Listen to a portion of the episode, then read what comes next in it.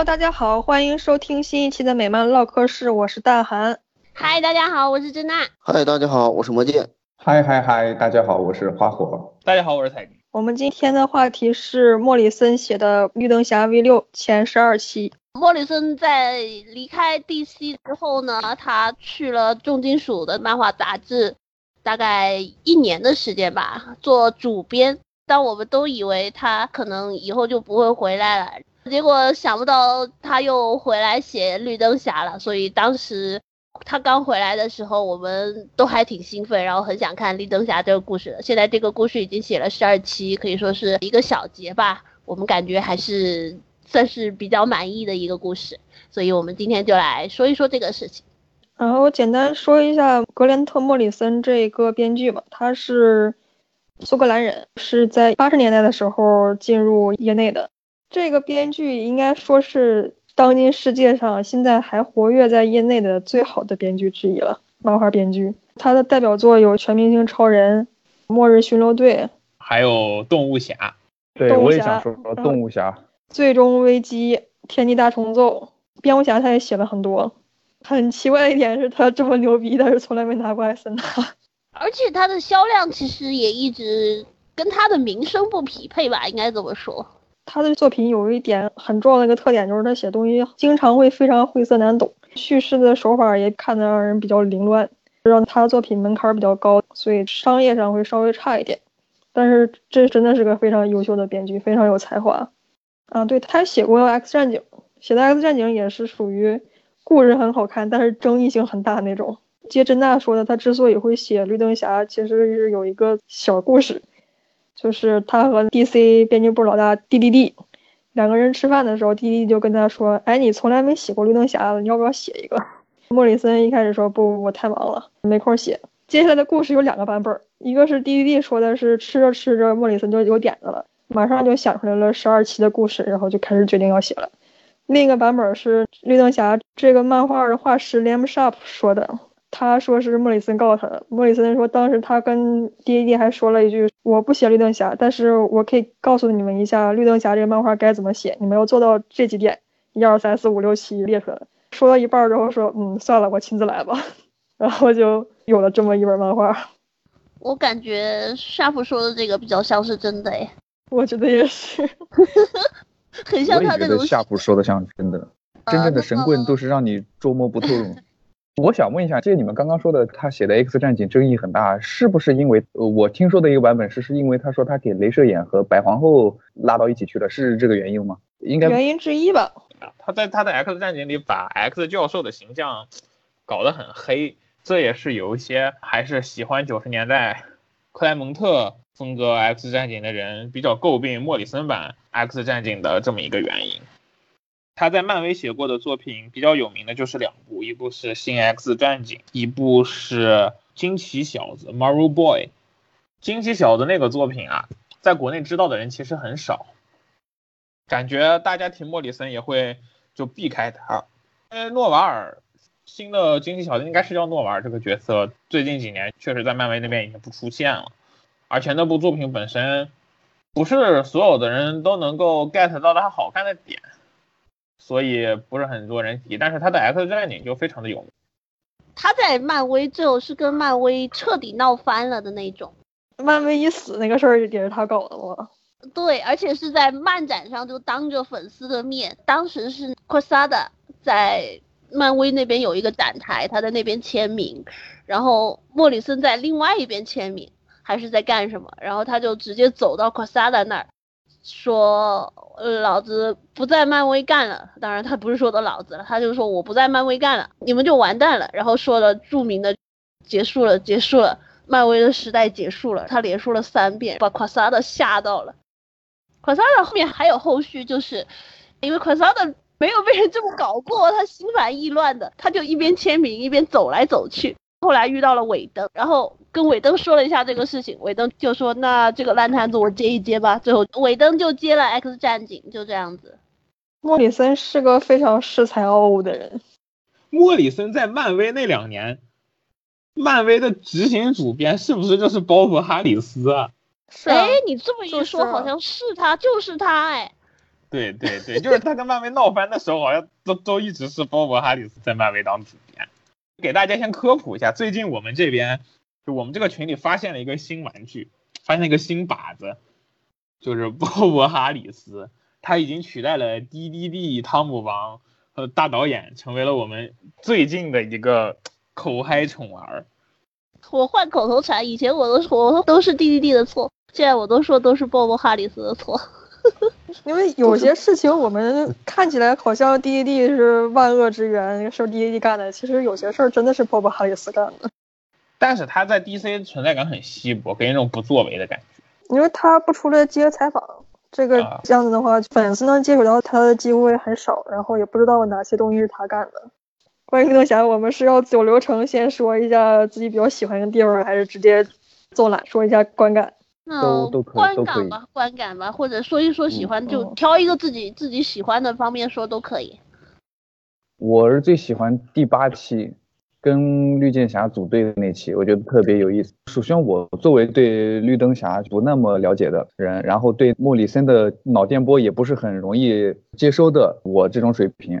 看第八期，我觉得是最轻松，就是觉得很很有趣啊。这期也不会说哪里就晦涩难懂什么，因为我看这期基本上就是两个人组队，也出现了我喜欢的绿箭侠塞尼斯托，就是想看他们这些画面出现。虽然这个塞尼斯托他也不是 那种不是正版的，然后 对，所以就看的我觉得比较有意思这期。然后其他的像像就比如就包括你们刚刚说的第七期登界妹子那期，其实我明确说我不是很懂他这个脑洞，其实我到现在我都不是很懂。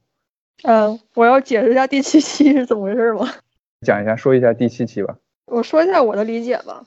其实第七期是整个十二期里面我最喜欢的一期。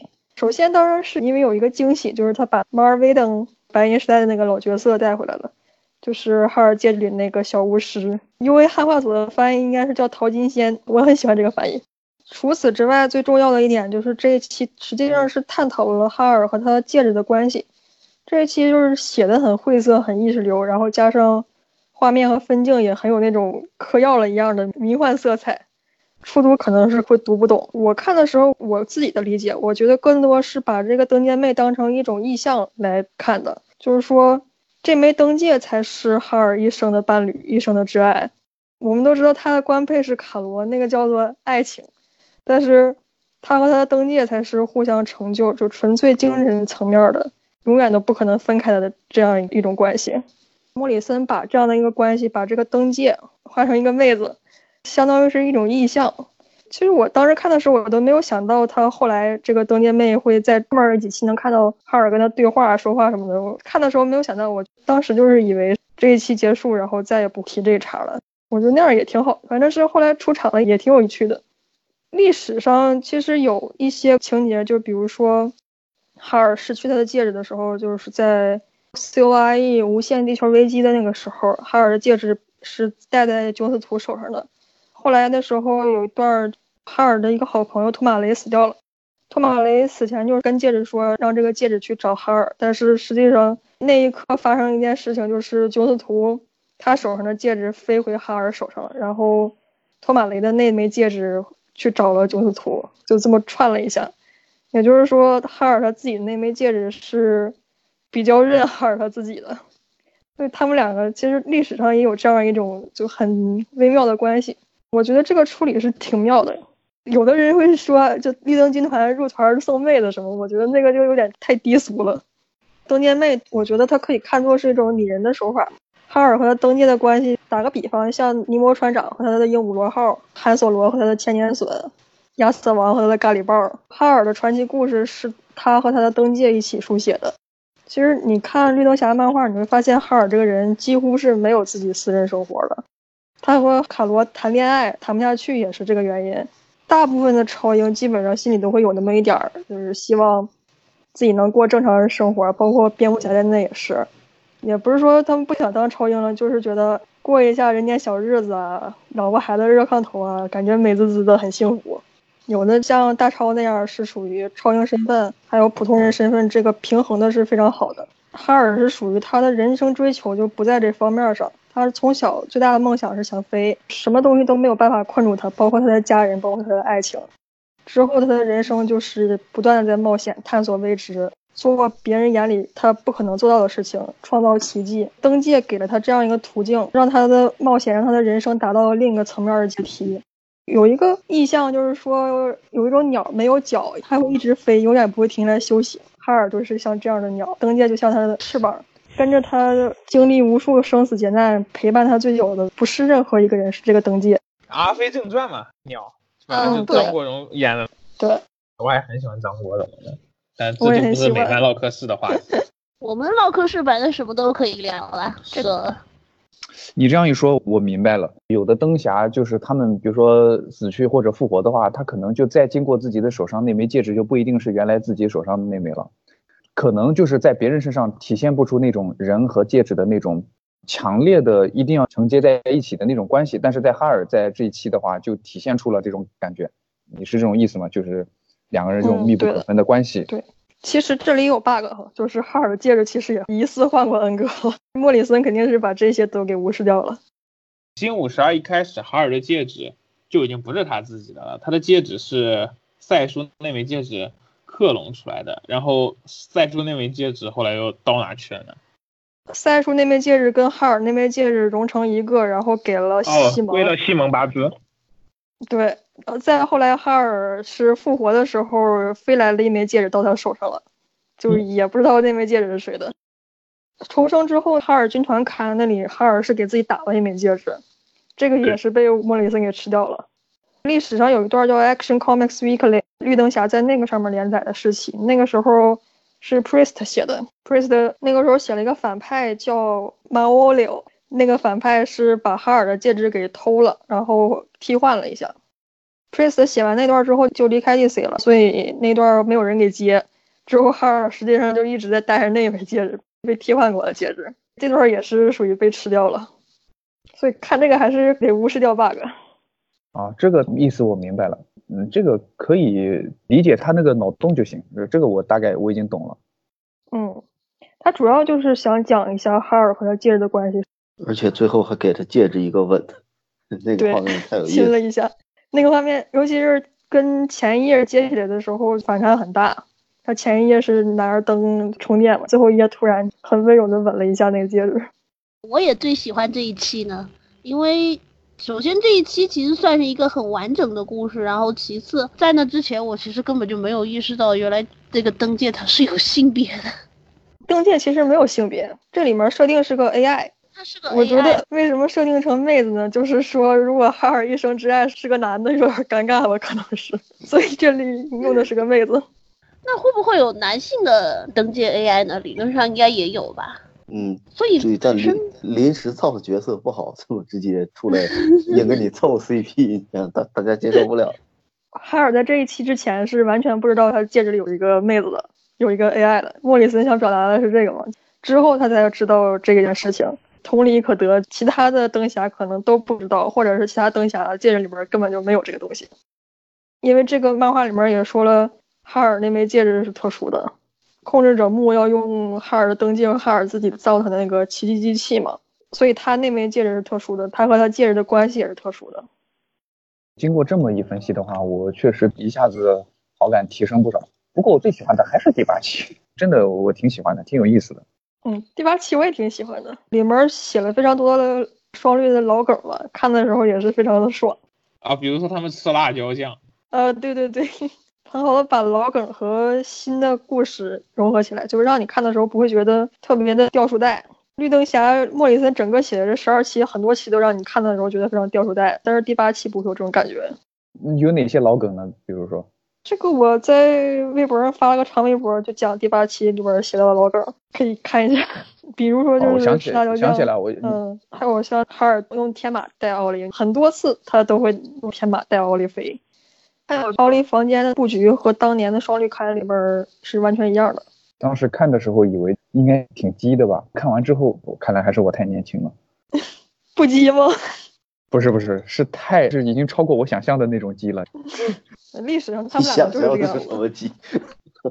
但是我感觉这整个故事就有点，比如说不太了解，就只是对哈尔乔丹这个角色有粗浅的认识的话，可能这十二期看起来还是挺迷糊的耶。能不能就说一说，看看它到底讲的是个什么事情啊？绿灯侠现在这个系列的整个主线大概是有两条，一条是控制者木收集法宝造他的奇迹机器，这条线到最后还没有结束，会在未来三期的黑心里面继续讲吧。还有就是有个人在正物质和反物质宇宙之间采矿，然后挖漏了，导致反物质宇宙的哈尔，也就是那个夸曼跑到了主宇宙来，也就是最后三期。和哈尔大战的那个第一季的最终 BOSS 吧，但是最后一页的时候，我们可以看到那个夸曼并没有死，他还带出来了反物质宇宙里对应绿灯侠的那么一大伙人。这帮人这个创意其实是很好玩的，就是说反物质宇宙其实就是漫画书背面的宇宙。正常来说，我们在看漫画书的这一页背面是什么呢？这一页背面印的肯定是翻过来以后的下一页呀。但是在莫里森的想法里，哎，这一页背面。就是另一个宇宙，所以那个宇宙里的人说的话都是镜面翻转的，这应该就是第二季的时候的主要威胁之一。莫里森很喜欢跳出漫画故事本身，就跑到外面讲你手上这本物理层面的漫画书它如何怎样。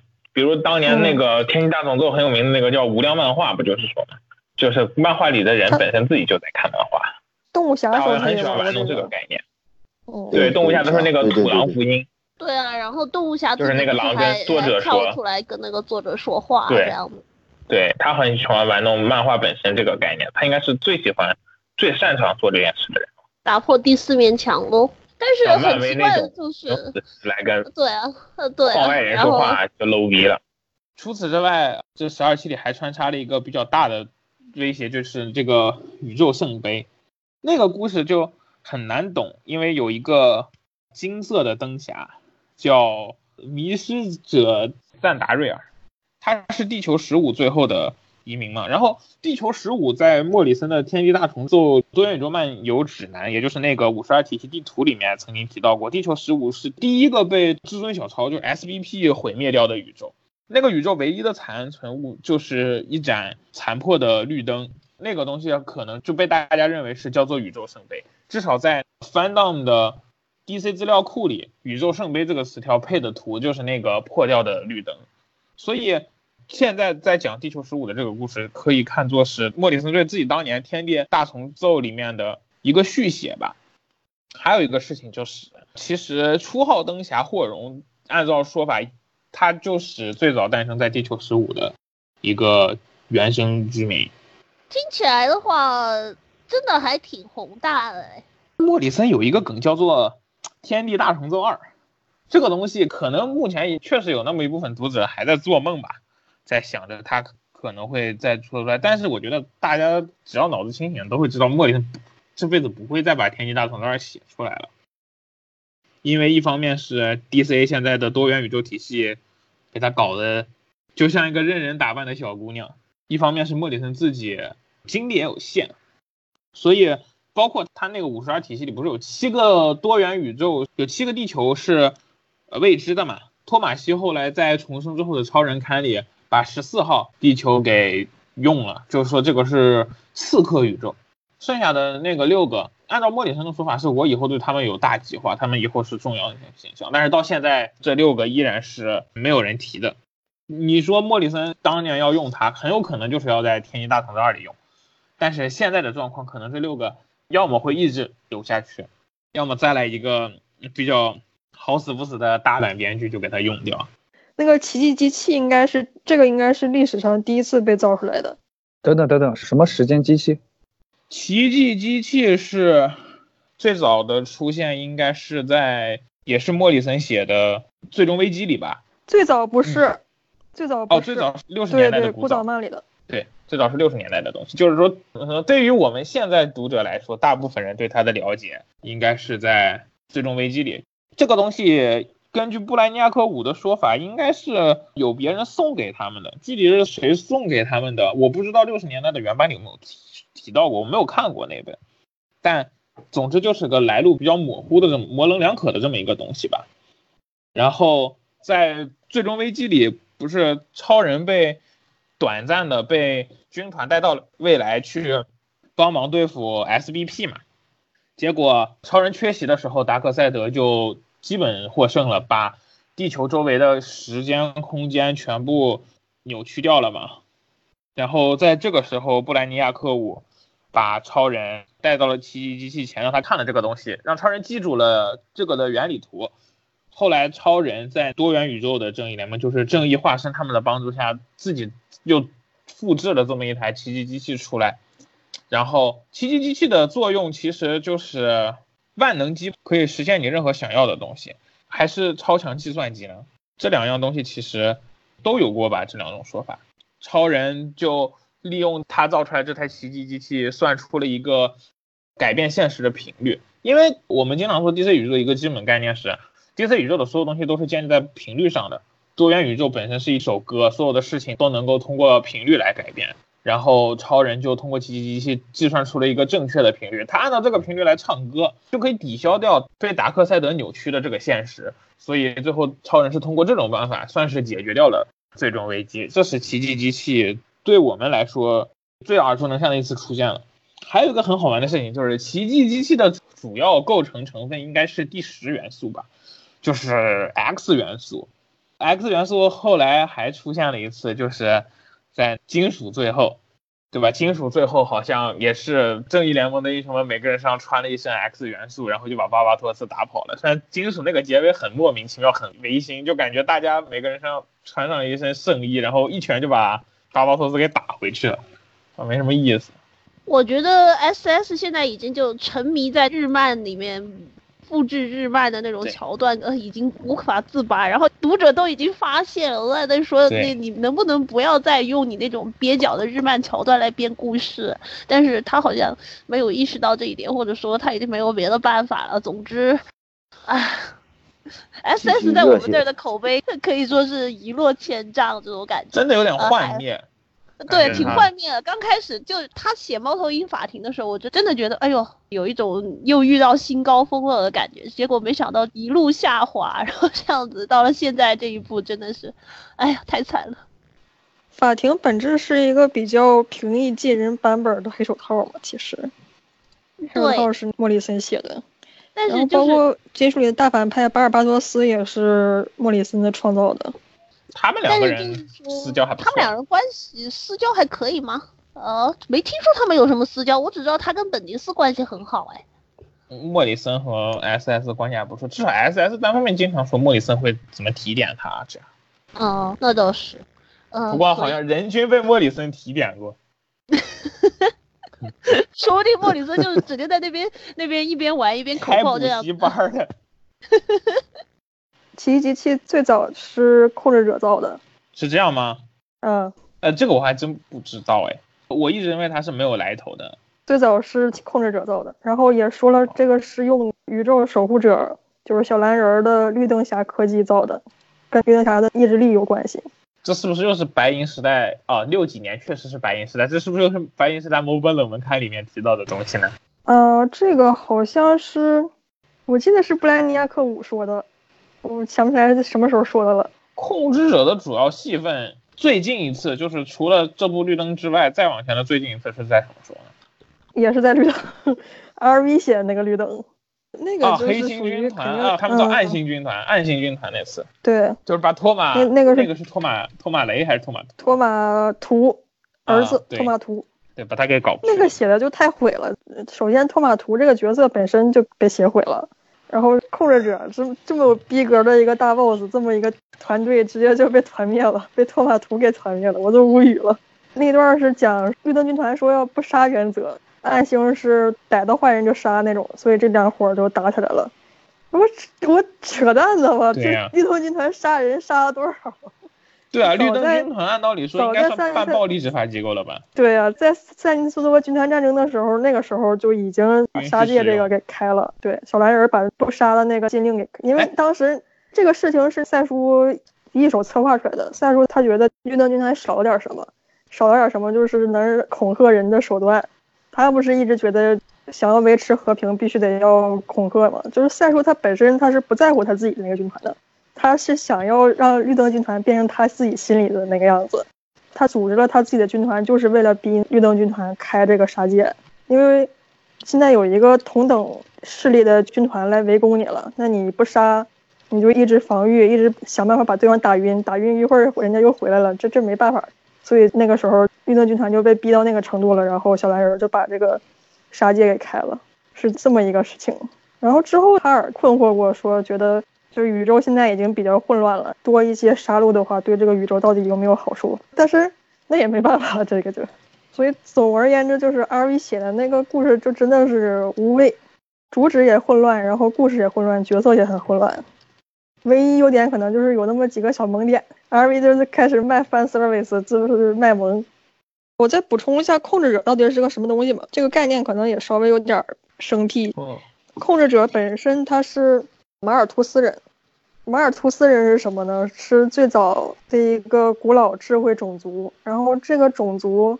分了三波，进化成了三波，一波是宇宙守护者，根据地在欧啊，就是现在带绿灯军团的小蓝人儿。然后另一波呢，他们觉得用爱来治理宇宙更好一些，然后呢，他们就去了扎马伦，也就是扎马伦人。剩下的第三波就是这个控制者、控制者、守护者以及扎马伦人这三波，他们最早是是一个种族。扎马伦人就是紫灯他们的老大，大蓝人。大蓝人，就长着马脸的那个，扎马伦人也有男性吧？应该有没有？好像没有。有没有觉得感觉扎马伦就一直都是女性特征特别强，手下也都是女生？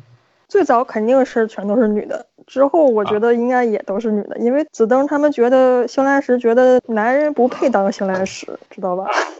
就是觉得男人都不懂爱，所以星蓝石基本上全都是女的。我凯尔雷娜第一个不服，囧司图也当过了紫灯啊，对啊对啊，我囧司图第二个不服，啊囧司图更早，盖更早吧？盖那个时候不是红紫双持吗？绿灯之战的时候。对啊，绿灯之战囧司图是后来，嗯，囧司图是青灯和什么来着？忘了。反正大家是其他的人能够当紫灯，我还能够理解。像盖这种钢铁直男，是吧？盖他怎么能做到当？不是爱 又不是异性之间，难道就不能有爱了吗？不是，如果是别人的话可以，如果是盖的话，你说如果盖是人类的男性的代表的话，那紫灯对男性那种就是他不懂爱的这种，我觉得还是很靠谱的。哦，就。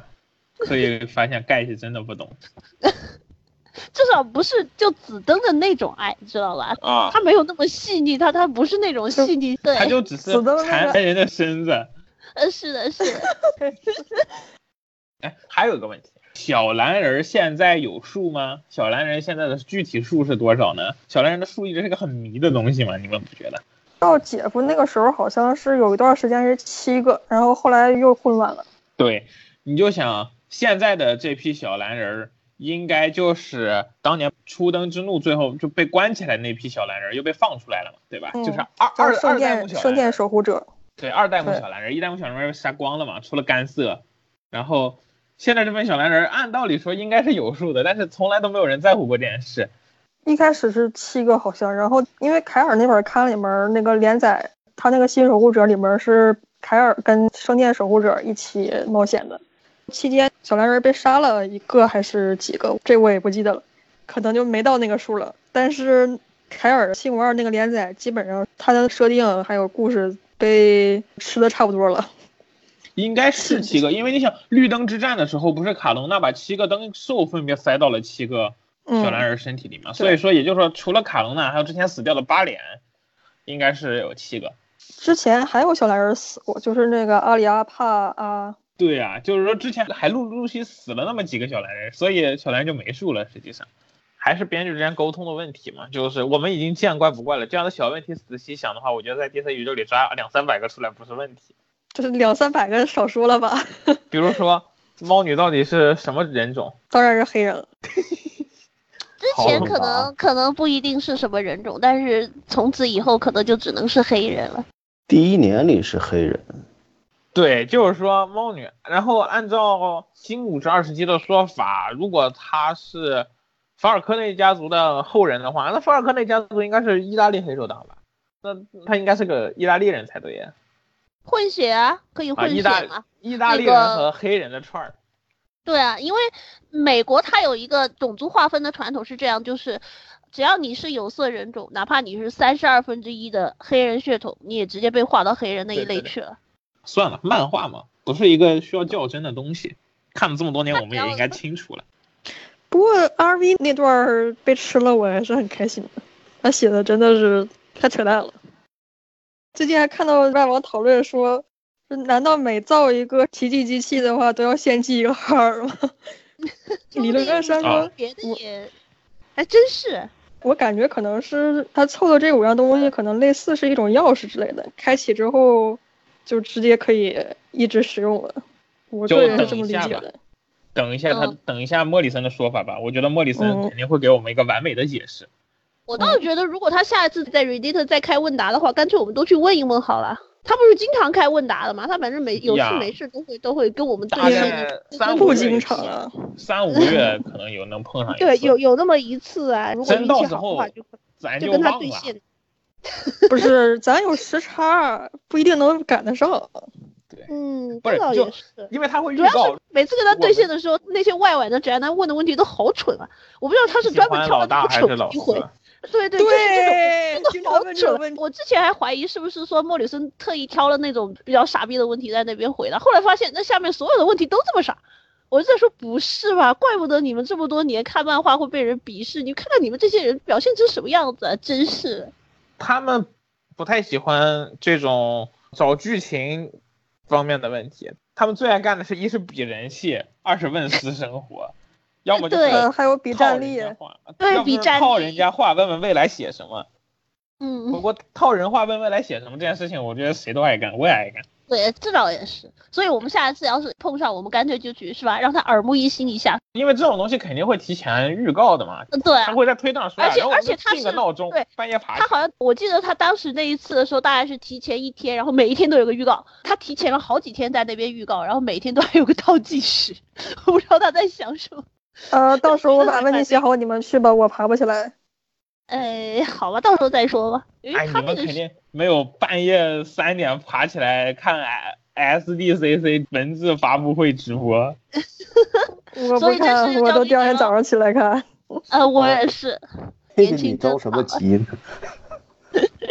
搬 给大家嘛，万一我们这边也有晚上不睡觉的人呢，就搬给大家看一看。SDCC 那种除了你们没人搬，尤其是漫画的消息。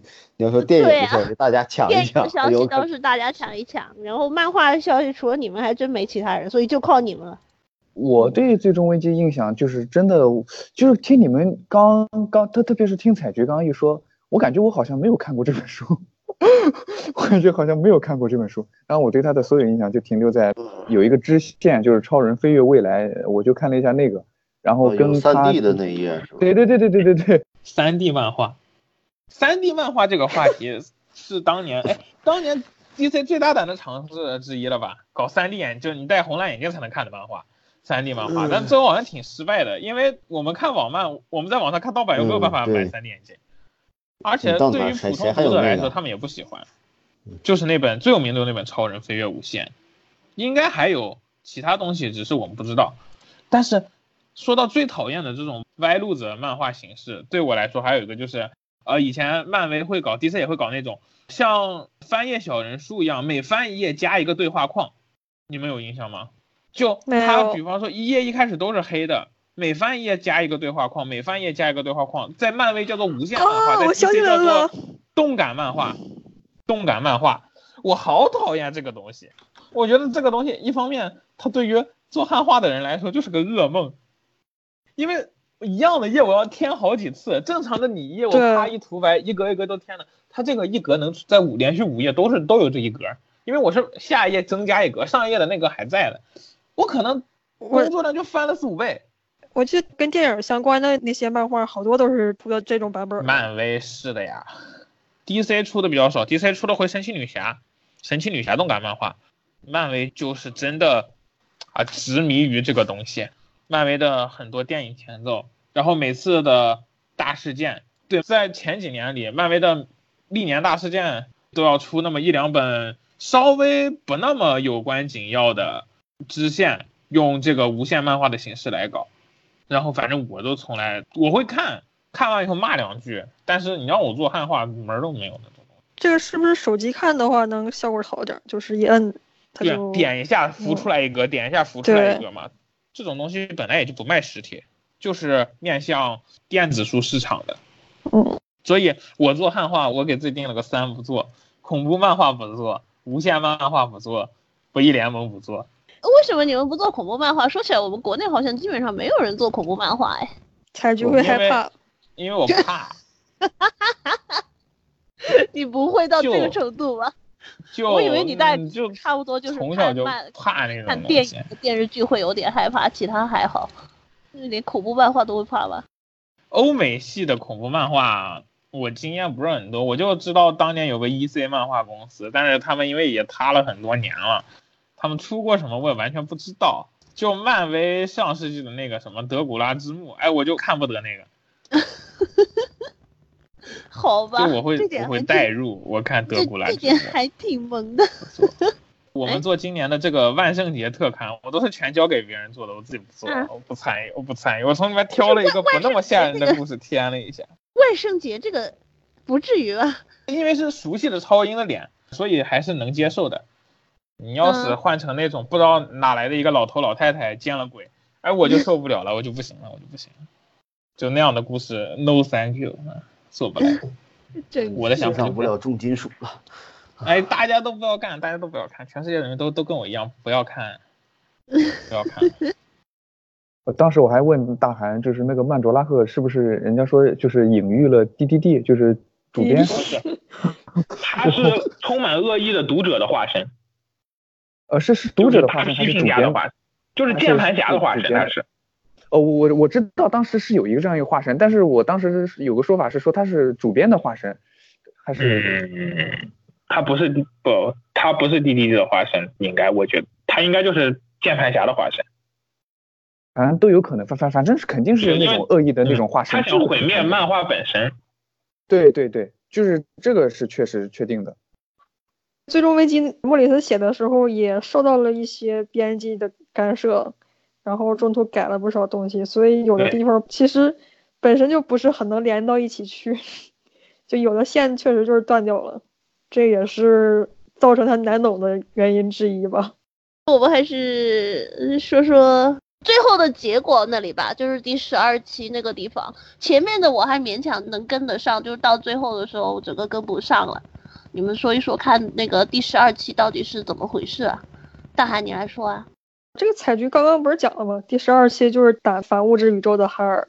我知道这个，嗯但是就是最后结果我我啊我没有啊这个漫画里面一个新反派控制者木嘛，一开始是哈尔去卧底去，我们看到亚当奇侠那期控制者木挂掉了，被亚当奇侠的老婆一枪爆头。那个时候有一颗控制者木事先设下的炸弹爆炸，然后哈尔阻止了这件事情。我们当时可能是以为这个事儿就结束了，但是最后到第十二期的时候，这个控制者木又出来了嘛，实际上他没死，之前的那个爆炸也是为了观察哈尔。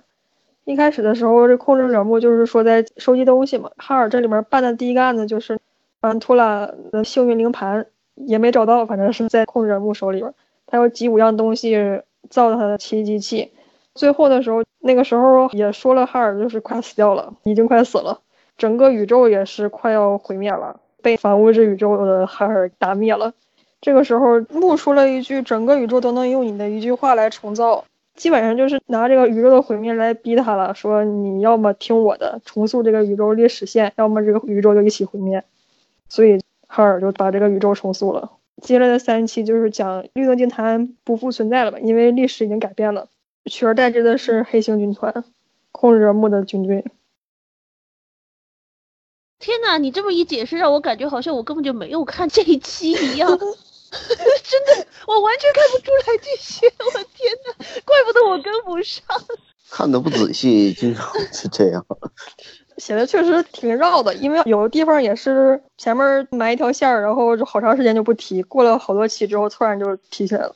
还有就是一开始的时候，守护者就跟哈尔说我们军团里面有个叛徒，然后这事儿就没了，这事儿就结束了。之后一直到第十二期的时候，我们才发现叛徒实际是那个钻石熊，叫 Chris Long 那个新的钻石熊，是个都伦人变的。都伦人这个种族是他们有变形能力，而且是属于完美模仿 DNA 思想能力的。绿灯侠一般来说的话，他们绿灯侠是靠意志力行动嘛，也就是说，假如说随便找一个变形怪，比如说你脸那种，变成哈尔的话，他也戴不了戒指，因为他没有这个意志力。但是都伦人可以，就完全完美模拟。然后那个都伦人是控制者木的手下，这个在第二期吧看到有个都伦人。说了点什么，然后就不知道哪去了。这个实际上就是最后一期暴露出来的那个，他一直是受雇于控制人物。一开始的时候也是他去，因为受伤了嘛，也可能是假装的，就是让哈尔去查那个案子，把哈尔卷到这个事情里面。最后也是他给哈尔挡了一下，因为他要保证哈尔不能死，然后趁哈尔过去查看他的时候，给哈尔身上装了一个传送装置。最后一颗被传送回木的身边了，这个也是一条线儿。哇，这么说我完全没注意到这个细节。我也完全没注意到这个。我一想到了就是前面有一个卧底那个人，之后我就没再想起这个事了。到最后，对，然后然后然后那个被跳出来的时候，我在想说他谁呀？不是，我就想是不是临时掉个包了。我真的完全就没有意识到他有这么多内容，我以为他说的那个什么卧底，就是那个小蓝人在跟哈尔说你去卧底，然后说我们所谓的叛徒就指的是我们要把你弄成叛徒这样子。我没想到你真的有一个叛徒，然后最后出来一个的时候都那么理解的。对，然后出来一个人，那个挡枪那里我也有印象，然后我想说这人是谁呀？基本上，我估计我跟 EVS 看他写的剧本的态度是一样的。这个人是谁？这又是谁？这是什么？这又是什么？他差不多就是这种感觉。我听大韩在说的时候是想，不是说好了今天不跑题吗？我还去翻了一下漫画，书我们两个看的到底是不是同一部漫画？今天讲的应该是我看的这部漫画没错才对。不是说好了不跑题吗？怎么跟我想的一点都不一样？对呀，完全不一样啊。莫里森就是有这种风险，我不就跟大韩说，这次我肯定就只能在旁边帮个腔，因为我确确实实对不上莫里森的频道。然后我没想到我这么对不上他的频道，我以为脉络我应该还是看懂了，想不到完全不是这么回事。我现在感觉好挫败，主要是我看不懂的时候，我就归结于可能我不了解哈尔这个角色，因为我对绿灯系确实不是很熟。原来不是这个样子，还有别的原因。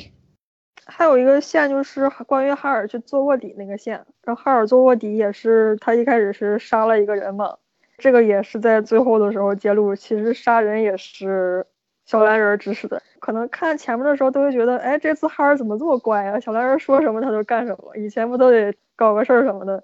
这次那个小蓝人就是跟他说了，哪怕只有这一次也好，你就只有这一次，请你听我们的安排，这个非常关键。小蓝人也说过，我们希望你去卧底，哪怕就为此杀个人也好。那个人是不是真死了，我也不太清楚。对我感觉，万一他说他自己没死，毕竟人家是外星人，何况还是个奴隶贩子呢，是吧？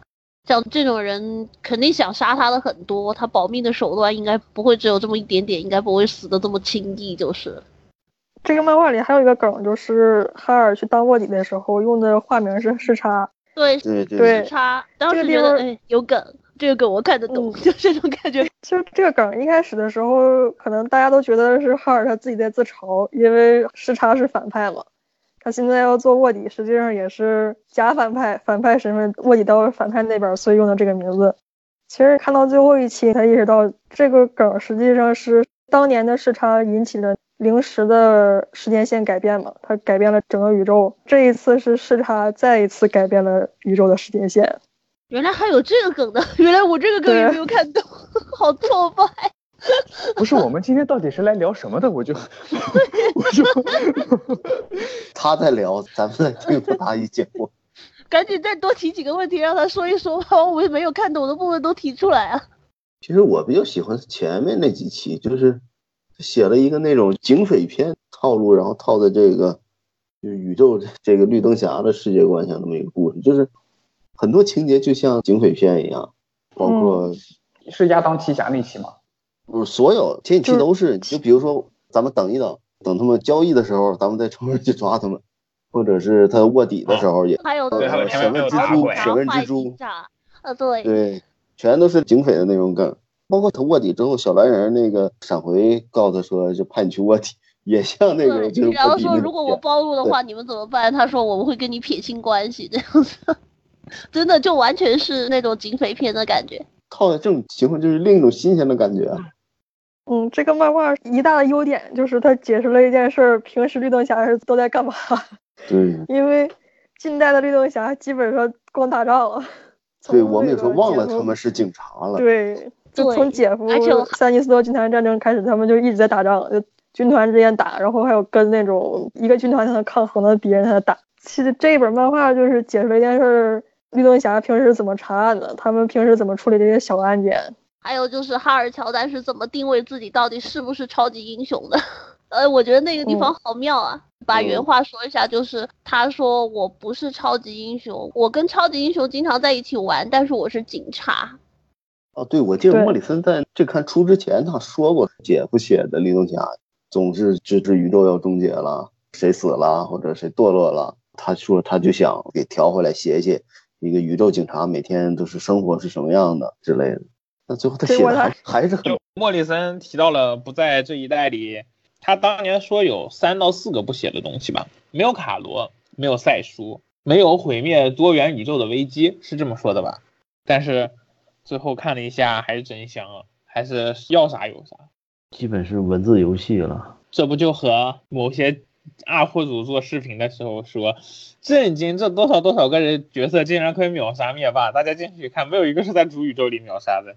啊，对，但是那个地球十一那个，我到底是不是卡罗，我们到现在也不是很能确定，因为哈尔叫的卡罗他没应，他也没承认他是卡罗，而且地球十一我们都知道那是个性转宇宙，这个是莫里森自己设定的，所以我不觉得莫里森他会自己打自己脸，改变一下自己的设定。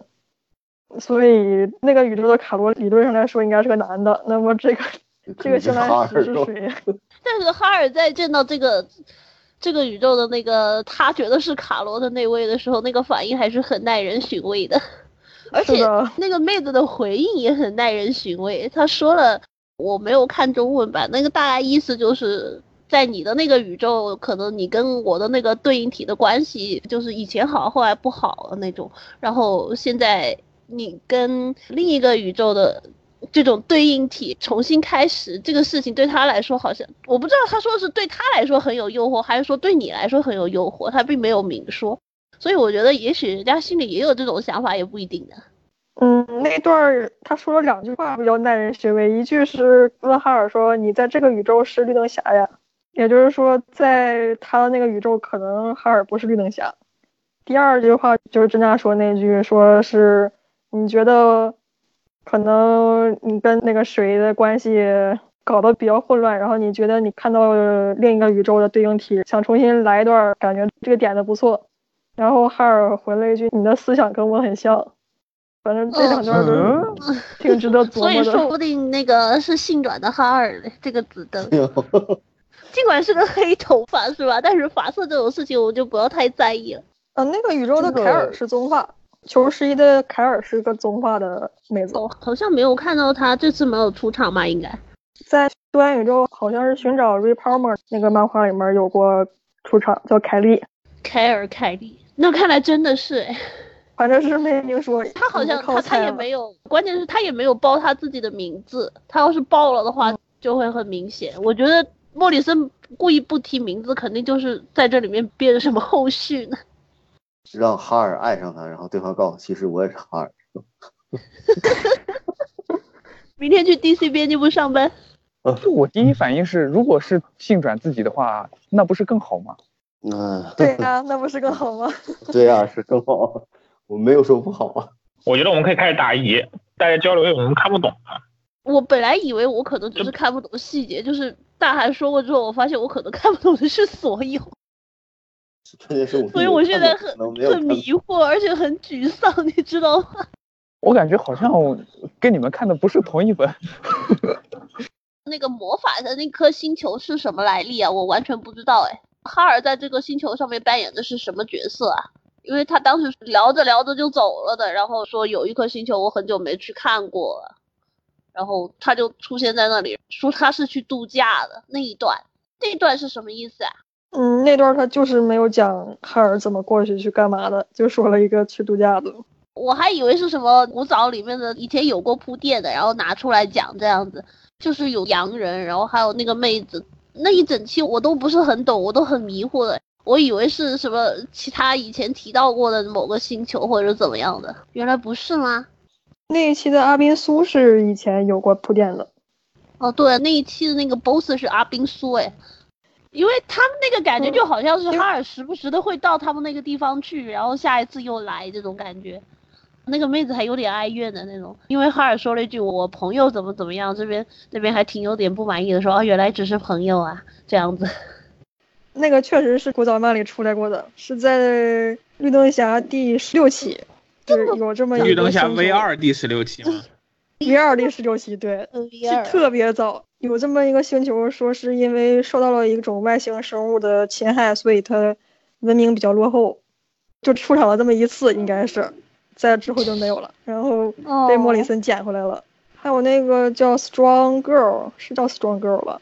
啊，Strong Woman，Strong Woman，然后那个也是绿灯侠里出场过一次，可能总共加起来不到十格吧。是某个外星的一个超级英雄，就这么完全就是莫里森在秀知识量，这十二期，对，然后就苦了我们做翻译的。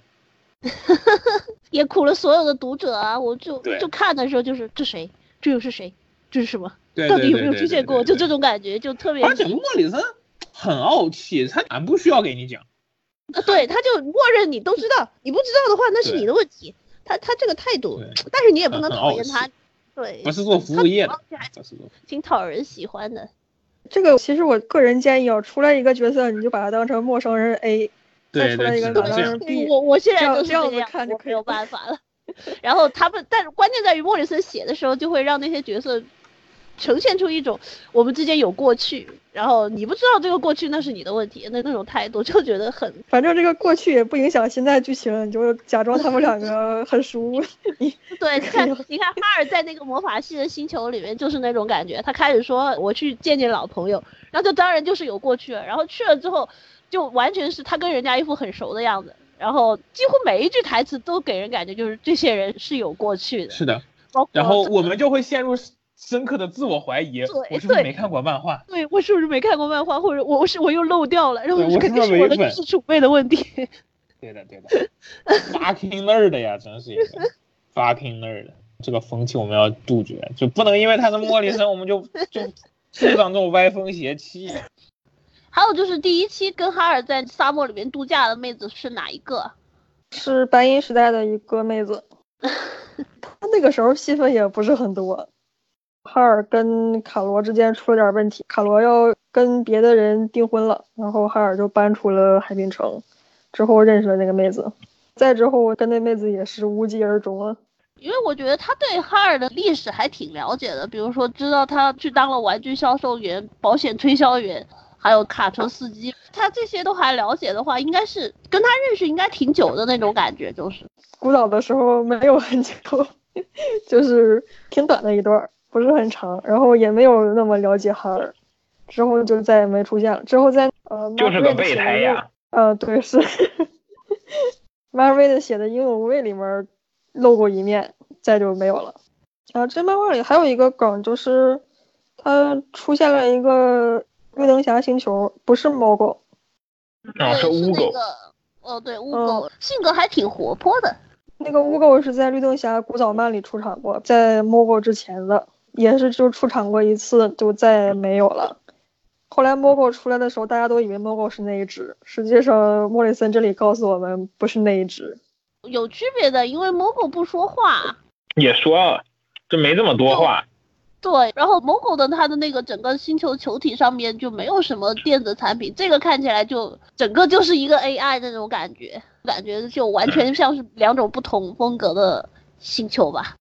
嗯，古早漫里那只星球特别喜欢。我觉得，哎，我觉得莫里森搞这么个东西出来，这个属实是没什么必要的，因为现在大家一提知觉星球就肯定是 Mogo，所以你再搞一个自己的知觉星球出来有什么很大的意义吗？风格不一样啊。首先这个星球的话乎是觉得比较多知觉星球很酷，而且我感觉它比 Mogo 的攻击力还要强一点。Mogo 有这样的战绩吗？就直接把那个吃掉星星的那个东西给一击就杀掉了，这样子。好像没有。所以啊，猫狗一直是被人当靶子打了。对啊，而且他也不怎么爱说话，是属于那种比较温温和型的那种类型吧。登场多就是要被衬托别人的战力。对，想想他的战绩全都是被人打了。对啊，很少有他去打别人的。这个他他一击可以干掉一个像 BOSS 一样的那种嘛，我就感觉还挺厉害的，而且性格也活泼很多。因为 Mogo 的话太少了，我之前都不知道他会说话，哎，我一直以为他不会社。交。对啊，Mogo 不会社交啊，应该是属于那种嗯，只知道在自己家里养点小动物的死宅那种感觉。莫里森他搞了一个自己的病毒绿灯，以前阿拉莫尔搞过一个病毒绿灯，天花病毒好像是，在塞尼斯托军团战争里面出场救了盖的那一只。然后这次他也搞了一个自己的病毒绿灯，名字翻译过来叫“恶心的痰叫什么格鲁姆，但是有一说，因为绿灯侠的名字从来都是音译，这应该是传统惯例的，所以对这个我们也是采用了音译，虽然它意译出来也是也是通的，恶心的呕吐物才叫。”，也不知道他为什么这个也搞了一个自己的。哎，对我有一个问题啊，就是为什么反物质宇宙的哈尔那么猛？这我我很困惑的一点，而且还是把电池取了。因为正物质里头哈尔也很猛吧？好吧，黑化强三倍啊，都这样啊，何况他本来就很强。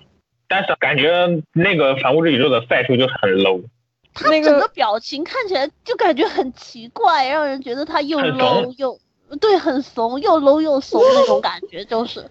而且哈尔那个反应也很有意思，反物质的那个赛尼斯托说，我们跟你们宇宙的那个赛尼斯托是相对应的，他马上就说，哦，所以你是好人，但其实那个也算不上是好人，所以在他心里，在他在没他心里有吧？赛出从来不赛尼斯托是不坏人好人啊。对啊，所以他不是说哦，你跟我的宇宙的赛尼斯托是对应的，所以你就是个好人。但事实上，那个好像也不是一个好人啊。这个宇宙赛数也不是完全的坏人嘛，他肯定不是好人，但也不是完全的坏人。那只能是这样理解了。哦，对，这里要给大家道个歉，我翻的时候没有把塞尼斯托名字变了这一点翻出来。主宇宙的应该叫查尔塞尼斯托吧？他的 first name 应该怎么拼呢？T H A A L 把物质宇宙这个少了一个 A 是 T H A L。对，这里应该叫萨尔或者塔尔塞尼斯多会更好一点。但是我在翻的时候脑抽了，没有看出来，这是我的责任啊，对不起大家。这个采集我跟你说哈，你其实不说的话也没有人会意识到的。而且赛叔的这个名字它是没有一个定下来的翻译的，查尔这个比较多，但是还有翻译成塔尔和什么萨尔好几个版本儿。这但个终归就是要体现一个区别出来，我们在这一点上没做好，没给大家体现出区别来。就说不说是我自己的事，大家能不能看？主要是中文翻译它也很混乱，所以读者也不一定能认识到你是这是没有区别翻译或者是有区别翻译。所以如果你要翻译出区别的话，你会怎么翻呢？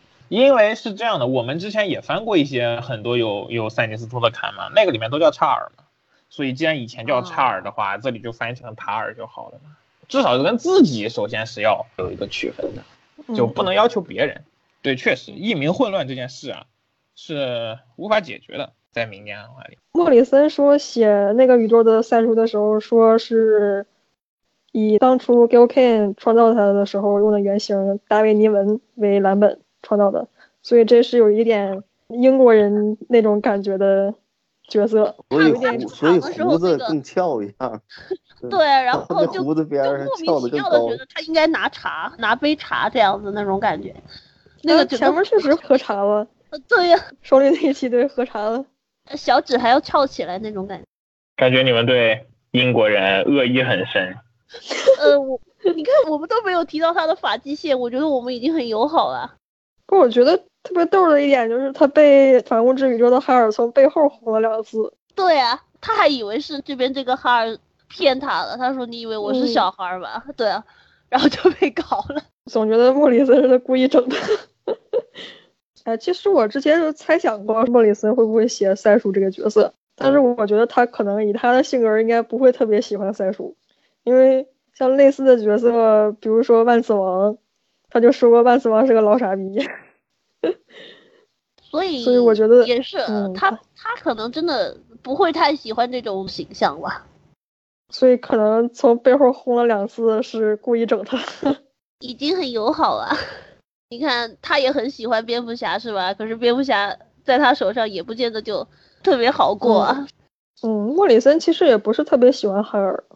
所以他写绿灯侠这个事情，我还挺奇怪的，为什么他莫名其妙就要写绿灯侠？我原本以为他要回来的话，可能会再回来接超人或者怎么样这样子，可能就是有梗在心里面，不写不快。大概就是这样子。他确定了只写两季吗？他目前说是只写两季，但是如果他真的写嗨了，说我还要再写一季，你觉得 DC 会拦着吗？之前还在那边说，五季就，你想太多说中的五季就可以破产了，也是个好事。不，真的，这个你就想，如果真的是按五季的话，那可能绿灯侠进入五季，也就是他把第二季写完的那个时候。这样一想的话，是很可怕的。就只能明年再看了。哎呀，说着明年感觉很远，其实我们现在就也就只差两个月就是明年。就现在五 G 传说是远区那个叫什么火车头的黑人妹，对的，远区这个啊那个叫，飞机头，不叫火车头。远区这个刊给人一种不会很好看的感觉。那个编剧她是一个非常喜欢引战的女权主义者，经常在推特上，对，也只写女角色从来。之前不是嗯写了几期黑金丝雀吧？应该是儿童品牌的那个黑金丝雀。嗯。关于这本漫画，他接受采访的时候也说，写之前就从来没听说过绿灯侠，啊？从来从来没听说。样的话吗？对，他说我开始写之后，我去补了姐夫的绿灯侠漫画，啊，然后他之前看到哈尔乔丹的时候还奇怪，哎，绿灯侠好像应该是那个黑的，就是正联动画里那个九司图。啊，挺冒犯的这种话。嗯，他说这样的话还是情商有点低了就。哎呀，他经常引战那种感觉，就能感觉到他的情商很低了。他也很明确的说，他会写这个女主跟黑命贵的活动有关系，导致了啊他离职，所以就之后进入军团又怎么怎么样的。他不是一个地球人吗？是个地球人，然后被发配到了外星去，可能就是正在地球这边离职的时候被选中了之类的，我也不知道而。且你不你个这个绿灯，你看老选地球人，就让人难免怀疑是在这边走后门啊，啊，关系户。啊，就我就不明白，现在要写绿灯侠的人为什么特别喜欢自己加一个绿地球绿灯？就现在啊，对，多少个了还不够吗？人均你写点外人星人均，搞个绿灯很对你没劲。写点外星人不好吗？谁想看地球绿灯啊？谁谁看绿灯侠是为了看地球人的？看地球人那么多看还不够看，你给我点外星人不行吗？啊，地球人真是，人类总是这么人类至上主义。是的，需要来点外星人编剧，搞一下外命贵。外星人里没有少数主义，啊对的，对的，我们需要搞一下外星人平权运动了，还本是尼斯搞了黑人种的蓝人，啊，对黑色，就 这个事情我都不想提他，真的是脑子抽了。我对本迪斯的态度一直都是大家别骂了，大家别骂了。看在往日的情分上，我就一直在拦着大家骂。但是但是黑兰就是呃纳奥米这个事情，整个这个事情就你妈很离谱。对，整个从纳奥米出生到现在，在各种刊里面不断露脸这件事，就就让我有点不舒服。但嗯，姑且还是信他一下吧，就姑且还是不再辱骂。我目前还没有加入辱骂本迪斯的行列，就是看在往日的情分上。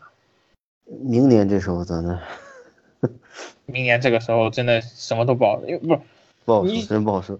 明年这个时候，如果传言是真的话，就是五 G 第一批开始嘛，就是明年了。现在五 G 跟本尼斯到底有没有关系啊？你想不好说这事儿，到时候看有没有他署名或者怎么样哦。因为你想，既然超人刊要换成未来乔，那乔长大这件事情一开始就是本尼斯一手策划的嘛。那如果真的是那样的话，就说明至少超人系这一条线上他是脱不清干系的。但是看了一圈，超人系是最容易让人接受的一条，你没有发现吗？因为是亲儿子啊。对呀、对，总归比什么欧文要强吧。欧文当闪电侠这件事我也很难接受，虽然我也不喜欢，我也很难接，受。我不喜欢那个角色，就是他在赤黑里的表现太讨厌了。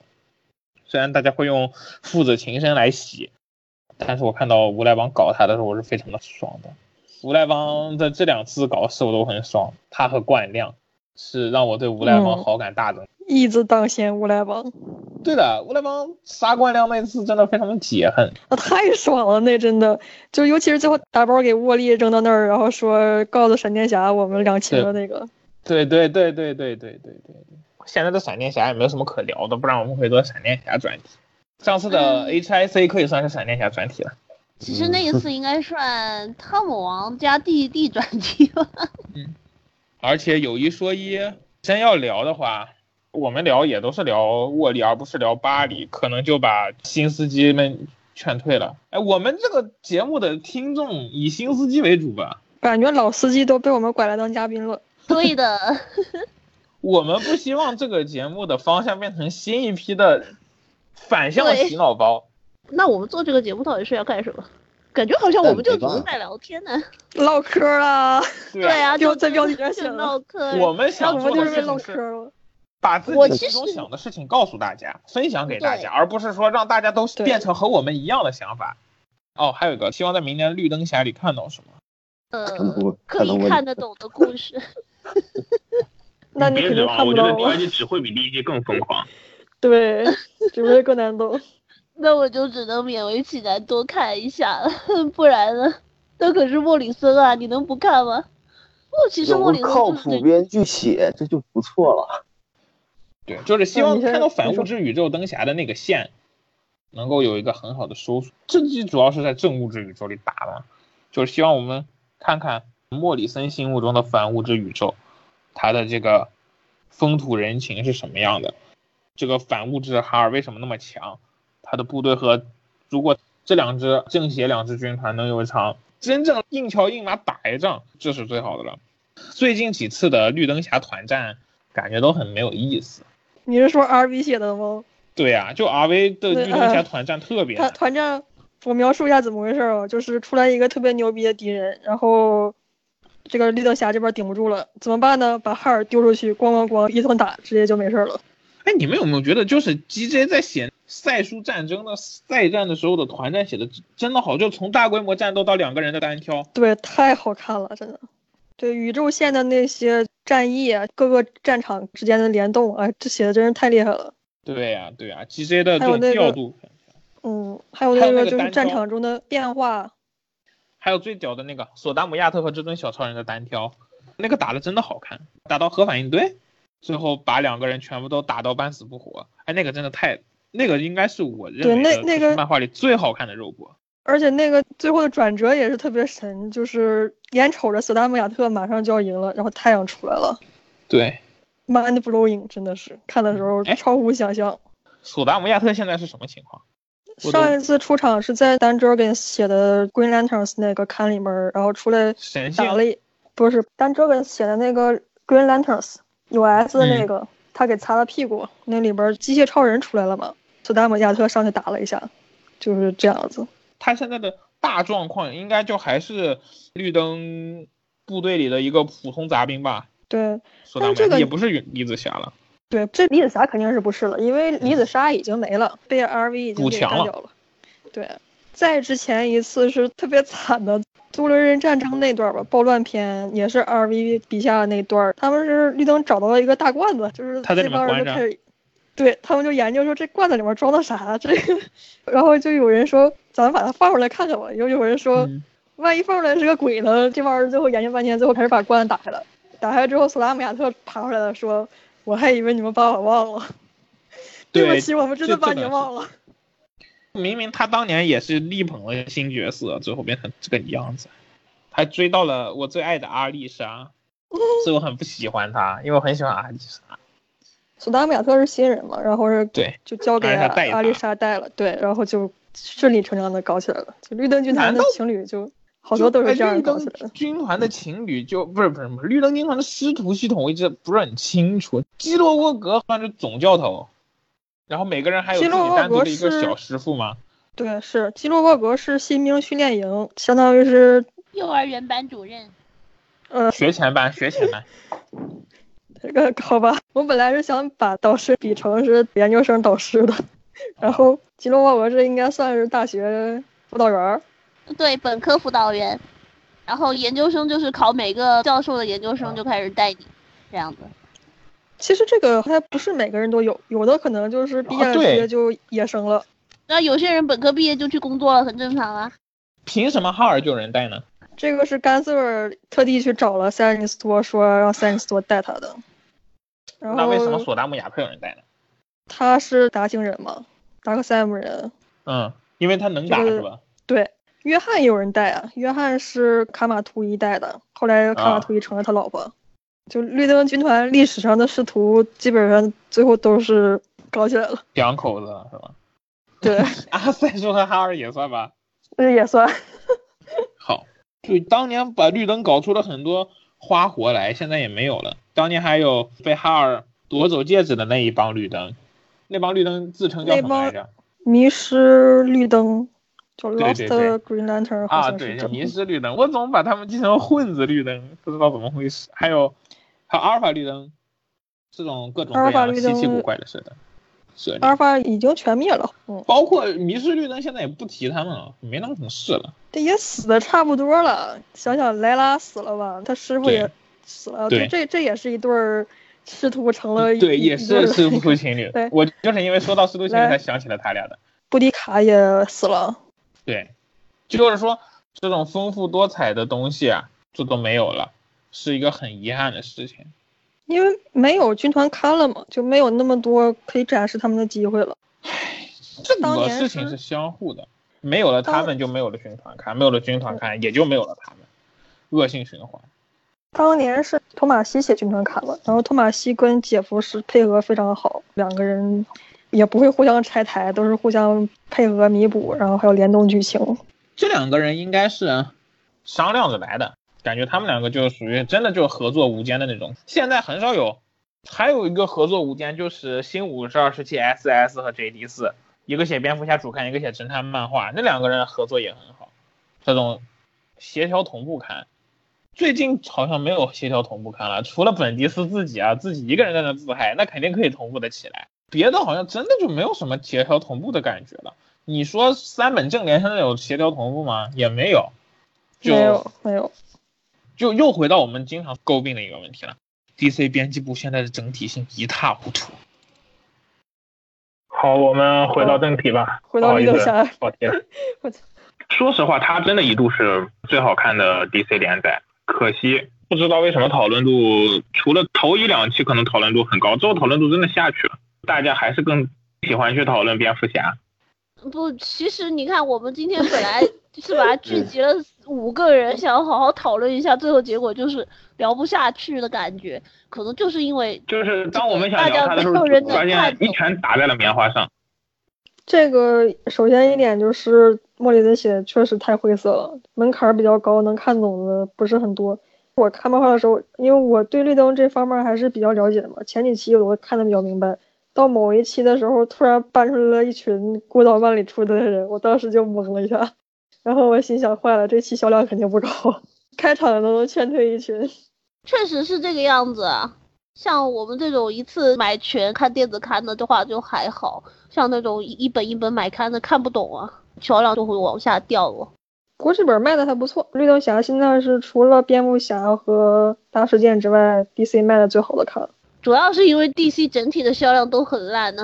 其实现在卖的也没有姐夫那个时候卖的好。是的，这也是没办法，而且这个还真的就不能怪说市场在萎缩，一方面市场在萎缩，但另一方面，真的真刀真枪的跟漫威比，你现在 DC 的故事就是没有漫威好看。这本还是很好看的，这本是我个人认为是目前 DC 连载中的漫画里写的最好的一本。一贯的莫里森的魅力啊，就是虽然可能有些地方你看不懂，但是看完之后你还是会觉得，哎，还蛮享受的。所以还是推荐大家都去看一看，不要因为我们解读的时候发现大家都没看懂就不去看，没关系的，你看完之后还是会很爽的。看不懂也继续看，没有关系啊。这个系列是你对绿灯历史和 DC 宇宙了解的越多，你获得的快乐就会越多的一部漫画。但是如果你不了解这些的话，我觉得光看看热闹也是挺有意思的，因为这里面有很多比较有意思的情节，比如说哈尔逮捕了一个长得像上帝的外星人，后来还拘留了整个地球的人，这梗都是挺有意思的。那段就是因为伽马射线了还是什么，地球的人获得了超能力嘛。那个长得像上帝的外星人购买了地球，要奴役他们。地球人们都表示啊，我们很满意现状，我们很高兴，我们有超能力了。哈尔说他是准备把你们养肥，然后把整个地球全吃掉。地球人说啊，没关系，那都等到我们子孙后代了，我们现在 很高兴就行。哈尔的 What the fuck？然后哈尔还给他们展示说，这个人真是长得是个特别恶心大虫的样子，说不是上帝那个样子，上帝的那个样子是他的伪装。然后地球人说啊，我们不以貌取人。最后哈尔说，你们都是伽马射线摄入过多，我先把你们全都拘留了吧。就是属于像地球人喝酒喝高了那种状态。那一段其实还看得我挺不适的，尤其是当最开始的时候叫他牧羊人啊什么的。嗯，他自诩牧羊人嘛，那个外星人。对，他说自己是牧羊人，因为基督教里面把信徒也称之为自己的羊群，所以他们自己也当自己是牧羊人。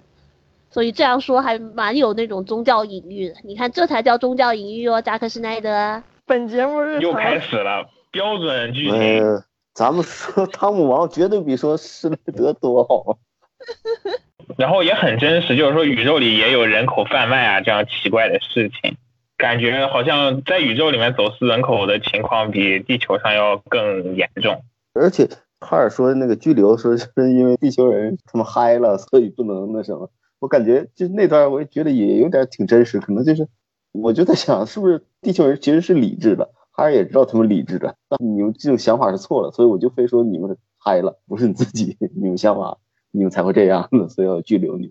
嗯，这么想也挺有意思的。对啊，我就是这么觉得的。啊，是还有一个就是这个刊它讨论度低，其实还有一个原因是 DC 本身就没有给他太多宣传。呃，这点也很奇怪，按理说对，很奇怪。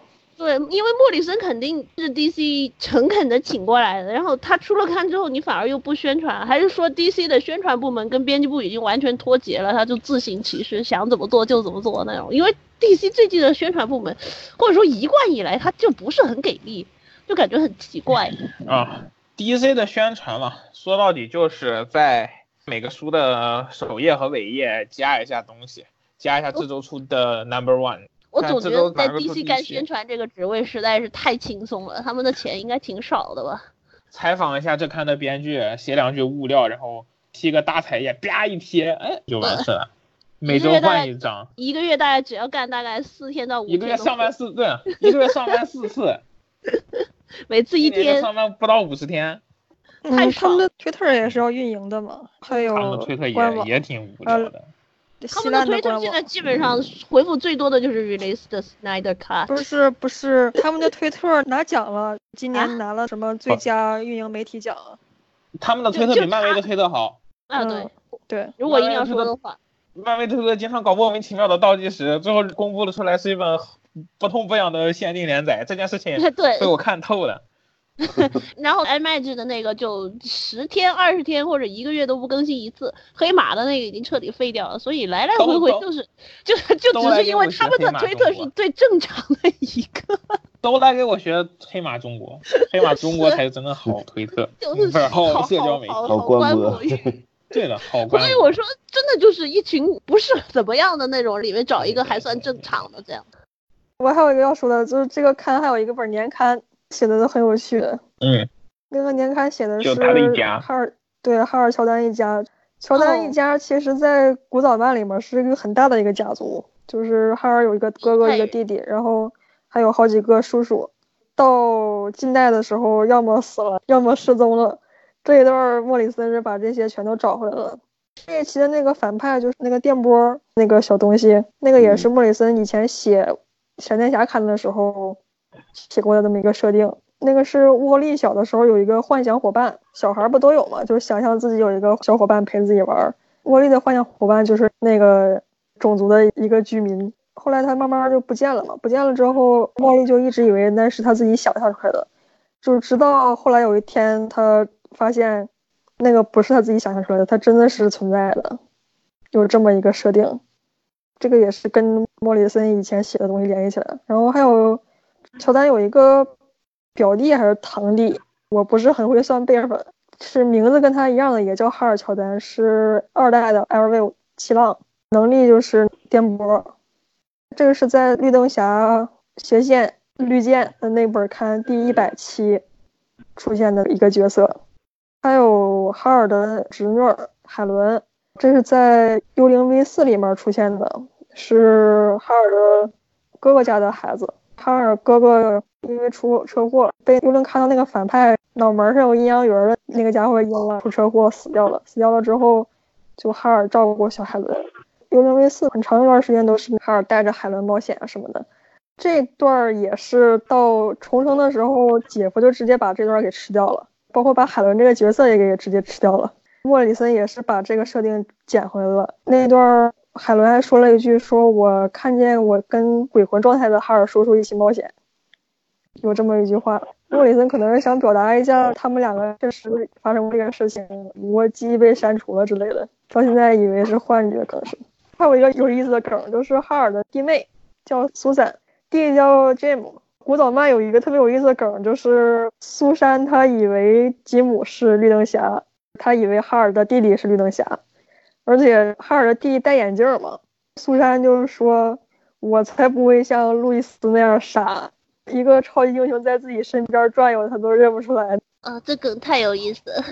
苏珊一直就以为哈尔的弟弟是绿灯侠，因为首先长得比较像，其次就是他们两个总是会在相近的时机出现。因为哈尔有时候会去找弟弟嘛，跟弟弟见面，还有家庭聚会什么的，就会出现这种情况。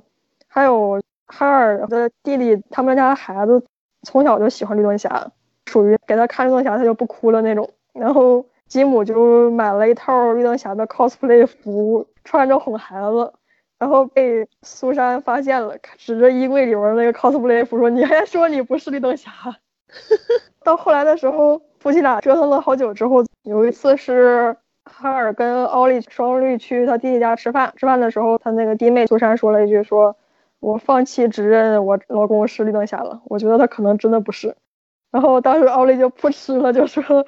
他当然不是，哈尔在旁边就一脸惊慌的那种表情，看着奥利就是说：“你千万别说，你千万别说，太尴尬了。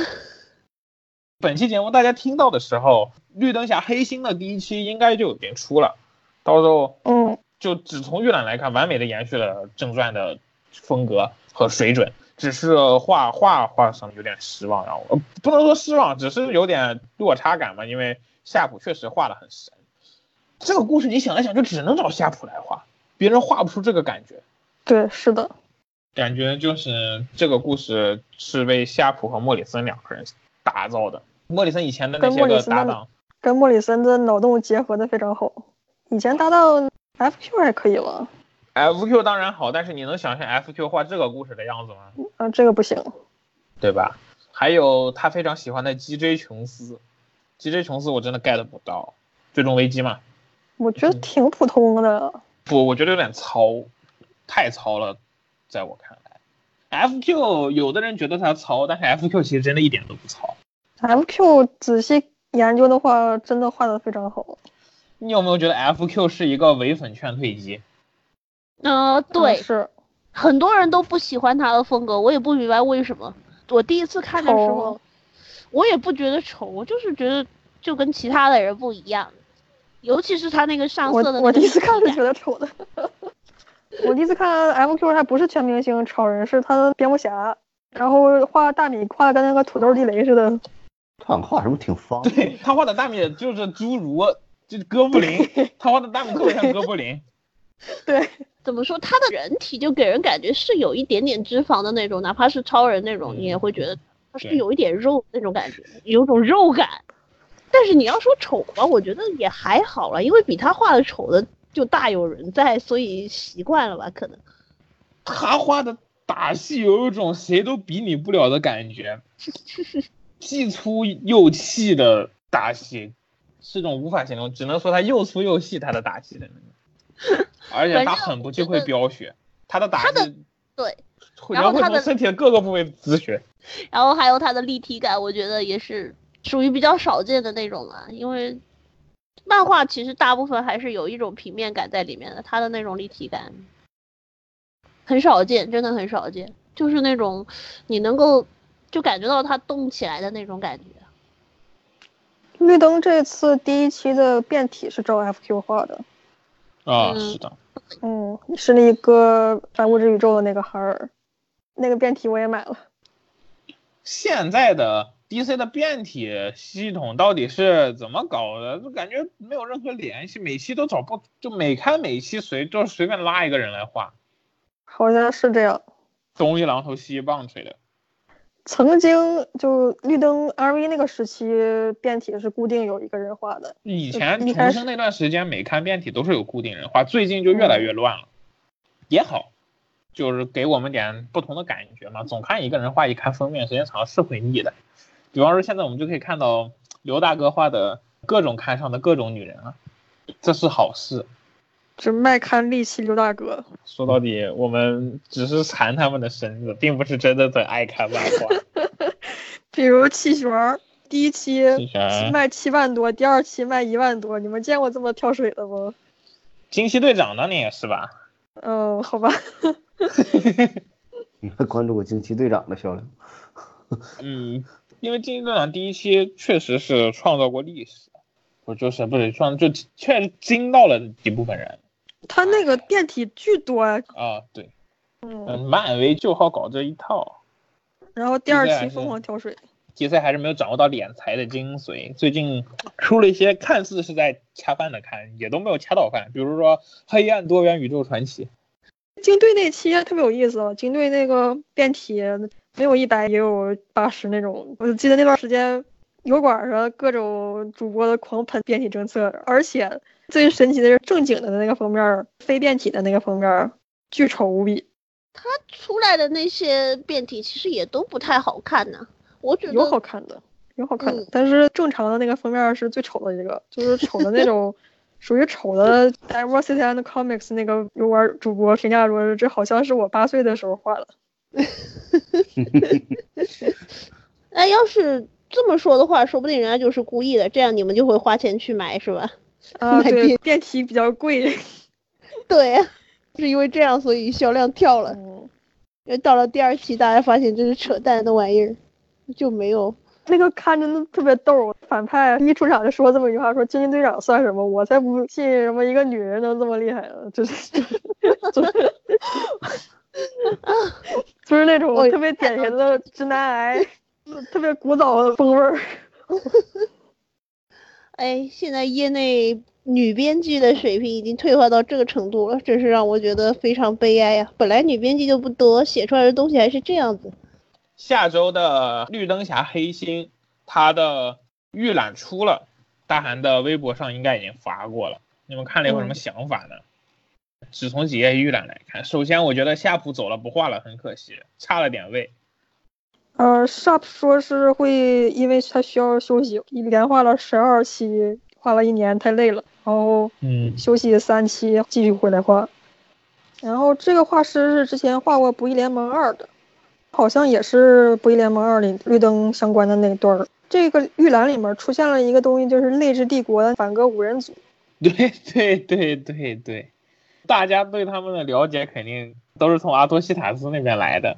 阿托西塔斯当年和其中某一个还结了婚，哎呀，那个画面真的太美了，我现在想想都那个是心出手荡漾，我死了，童年阴影，好吧，童年阴影，是那个嘴里长触手的人吧？他老婆。。对，唉，虽然阿托西塔斯也不是什么花样美男，但还是感觉白菜把猪噎死了。这叫爱情。不不不，他其实也不他也不也不是还行。对，这阿托斯塔斯应该是利用那个触手妹，对，为了换他们的血。之魔法。对对，阿托西塔斯真的是一代伟人。单论个体能力来说的话，我觉得他和哈尔乔丹是不相上下的。他能干得出来这种事，说明他的意志力不比哈尔乔丹弱，好吗？不，哈尔乔丹也亲过加马伦人，为了让谢兰石选中加马伦人，让他们脱困。有一说一，你觉得人家至少有个人形，虽然是蓝色马脸，这种嘴里长触手、肚子上长嘴的怪物就已经完全超越人 接接受能力了吧？嗯，能对自己狠的男人才叫真男人。啊，对呀、所以说我一很佩服阿托西塔斯。之后是阿托西塔斯用魔法还有红灯的愤怒的力量造的红灯，所以说红灯本身是带一定魔法的能量的。对，然后这五个五姐妹就是工具人，这个泪之帝国最早也是阿拉摩尔的设定，就是在军团传说里的。那个时候是泪之帝国，可能是这个出手怪，我也不知道是那几个里面的哪一个。跟阿宾苏预言说，未来在你最需要的时候，你的登阶会背叛你，有这么一个事情。阿宾苏的登阶为什么会背叛他呢？其实也道理啊。其实是忽悠他的，对呀、就是忽悠他的。这个登阶最后也没有背叛他，对，你自己因为那个死了也怪不了登阶。因为绿灯侠嘛，他是需要意志力来战斗的。如果你对你自己的登阶产生怀疑的话，你战斗的时候会有这个疑虑的话，会影响你的战斗力。所以阿宾苏最后也死在这个上面了。就是因为他在怀疑他的登阶吗？对，就是说那个触手妹实际上是在故意坏他的，因为那个触手妹确实是有预言能力，阿宾苏也知道这个，阿宾苏也不知道他是说真的还是说假的。当年的三期，哎，是三期吧？登团传说我不记得几期了，是不是至今没有汉化版啊？没有。好，等我们明年，今年是七周年，等我们八周年组庆的时候再见。安排一下。嗯，可以。等我们八周年组庆的时候做一下，主要是这种古早做起来的话，和现在的新刊是不一样的。现在新刊都是机器，都是电子填字、电子上色，很工整，很容易。这种手绘的老东西啊，你在涂白和添字的时候，难度是非常大的。哦，对，涂白了它会那个颜色跟周围不一样。对，这就是我们不做的原因，技术力跟不上，技术力没有发明出这样的技术来。然后预览里面说小蓝人全灭了嘛，所以它它和我们熟悉的 DC 宇宙现在主要在发生这些事情也都完全不挨着的。嗯，对，绿灯这边是独立的，就跟其他的故事是没有联动的。啊，这个其实有一个很有意思的事儿，就是一开始的时候，莫里森刚开始写绿灯侠的时候吧，那个时候 SS 刚接手正联嘛，一开始的时候说哈尔在补起源墙还是研究起源墙，因为金属的时候不是把起源墙捅了个窟窿嘛，然后啊，对，正联这边换了九斯图，说因为哈尔有别的事情，哈尔实际上就在那儿补起源墙或者是研究起源墙的。一开始可能是想让莫里森也跟这边稍微照应一下，但是后来这个莫里森可能是完全就没鸟那边，然后到正联漫画里面的时候，蝙蝠侠就说了一句说哈尔有他自己的事情忙，就也没说他到底是去干什么了。最早是想让他去研究起源墙的。再一个就是本尼斯写的那个《Teen Lantern》，在少正里的那一个，也是一开始的时候说是要跟绿灯侠这边联动，说想让哈尔承认这个小女孩，呃，当他的导师啊之类之类这种。可能莫里森也是唯一岿然不动。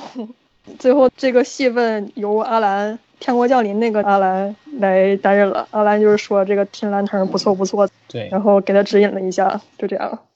对，可能到时候圆的话，就要么是选择不圆，大概率是选择不圆。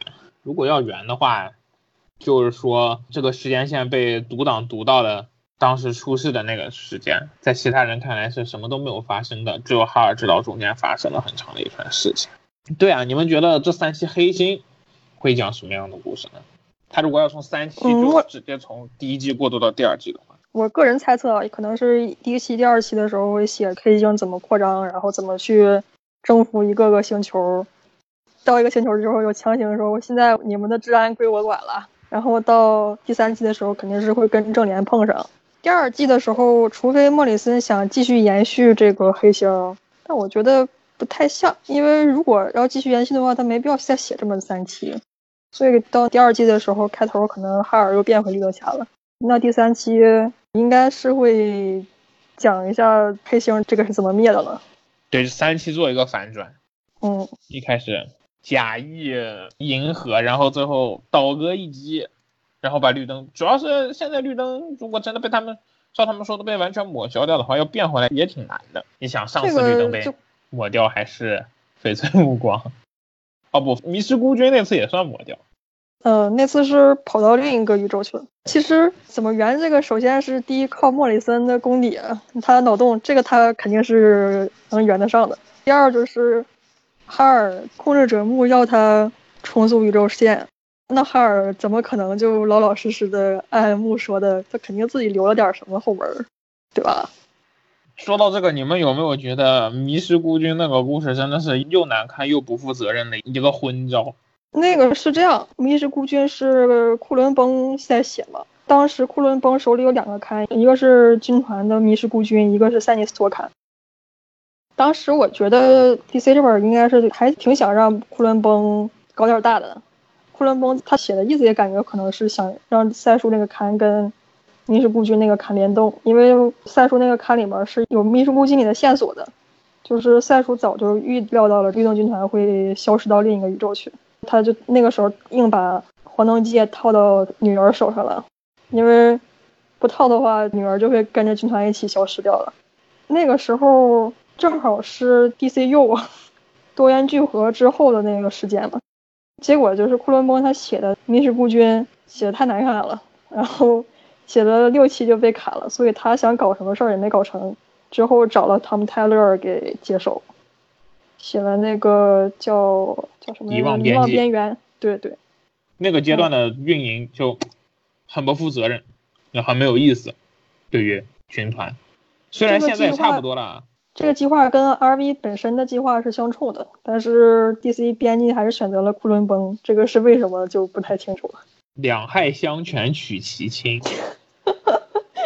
现在的军团也就对，现在就只有哈尔个人的故事在有的讲。你要说整个军团如何怎样呢？也没有，对吧？整个军团的故事也都没有再说了。唉，就相当于是军团已经不存在了吧？整个军团都在给哈尔当配角，再也没有以前那种辉煌宏大的感觉了。为什么不开一本军团的刊呢？其实是要开也是可以的，DC 也不缺这号人物。写不出来吧？现在我感觉就是调度是 DC 最大的问题，编剧反而不是什么问题了。对，我感觉 DC 现在就是调度。懒，应该是应该是从本迪斯过来之后，我就感觉到他们明明有这么多编剧，然后每一个编剧分配的都是不适合的角色，真的就是这个样子，我就觉得很不爽。你明明有这么多人才，你在这边浪费他们的时间。当然了，这些人才可能拿的钱是一样的，所以他们也无所谓。但是读者真的就很不爽啊。他现在是这样两种情况，第一个是编辑自己提出说我想写什么什么刊，然后提交到编辑部上面去，编辑们研究一下，嗯，觉得这个计划挺好，就让你写了；觉得这计划不行，就给你毙了。然后另一种情况就是像 S.S 跟 T.K 这种，就是属于为所欲为，这叫什么？给他一个他想写的东西，让他留在这儿，这种感觉。啊，就收买，要靠好角色来收买。对，要靠，然后就因为这些人，他可能先挑走了好角色，那些其他的那些编剧想要写什么的话，可能也就给你毙了，或者就是，嗯，要强行分配到了其他的角色，可能也是因为这个原因，所以归根结底还是整个政策出了问题了。你要是强行分配能搞出好结果来，我们也不是说不能接受，对吧？就逼着你就你就给我写这个角色，但是最后这个角色能写好。也是挺好的事情。你比如说，我不不认为，如果他们逼 GJ 去写某个角色的话，GJ 会把这个角色写完。就算 GJ 自己不乐意写，可能最后写出来也不会太难看。嗯，现在谁也没有这能力逼他写东西了。用人不当。军团这面是，首先第一，我觉得编辑部编辑上面是没有对军团有安排计划的，那么他们也不会去找编剧去写这个刊。第二，编剧自己肯定是也没有想写军团故事的，他们可能最多是想写绿灯侠，没有想写绿灯军团的，然后这么就空着了。我也觉得，而且就是现在有一些编剧，其实他已经没有这种情怀了，他没有说哪个哪个角色是我最喜欢的，我特别特别想写或者怎么样，他就明显的很多编剧就是我混口饭吃在这边啊，他那个对对都是在吃饭，所以你要说。是不是有谁会主动去争取某个角色的话？我想他们可能每个人都想争取蝙蝠侠，是吧？对，蝙蝠侠最好恰饭的，带上蝙蝠侠名就能卖，然后那你赚的就多，是吧？绿灯这块，绿灯军团它最大的魅力就在于它有很多外星人，有很多比较天马行空的想象，各种各样政体啊，各种各样的种族，宇宙里面的各种各样的奇幻现象，这个需要一定的想象力。再一个，现在的编剧我感觉是他们对外星人没兴趣儿，说实话是真的。可能他们对绿灯感兴趣，也是对那几个地球绿灯感兴趣。现在编剧最典型例子就是 R V，R V 他写那个哈尔乔丹与绿灯军团的时候，哪里有绿灯军团了？就是哈尔乔丹和其他的三个地球绿灯。现在编剧都不爱写军团，不爱写那些外星人。我偏偏就是看绿灯，我就比较喜欢看外星人那些部分。主要科幻题材一来不太好写，而且写出来的话也不是很受欢迎，所以编剧可能也就不太乐意写了吧。科幻一直都是小众嘛。历史上，你们认为历史上最难看的绿灯系刊物是哪个人的哪个时期呢？马赛克啊。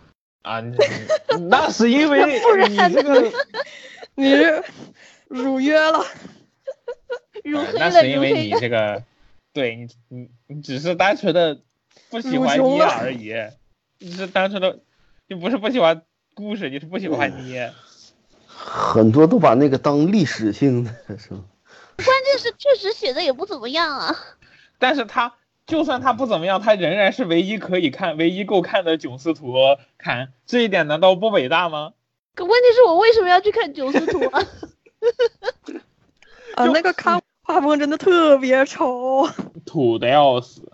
这个事情很尴尬。每当有人跟我说我很想了解囧司图，我要看什么刊的时候，我就只能给他推荐这个东西，因为我只知道这么个东西。别的他也只有这么个东西疯狂抢戏，对啊，他他他在别的看点会被人把戏抢光啊，只有这个东西能看呀。然后实际上矮子里矬子里拔将军嘛，那还是。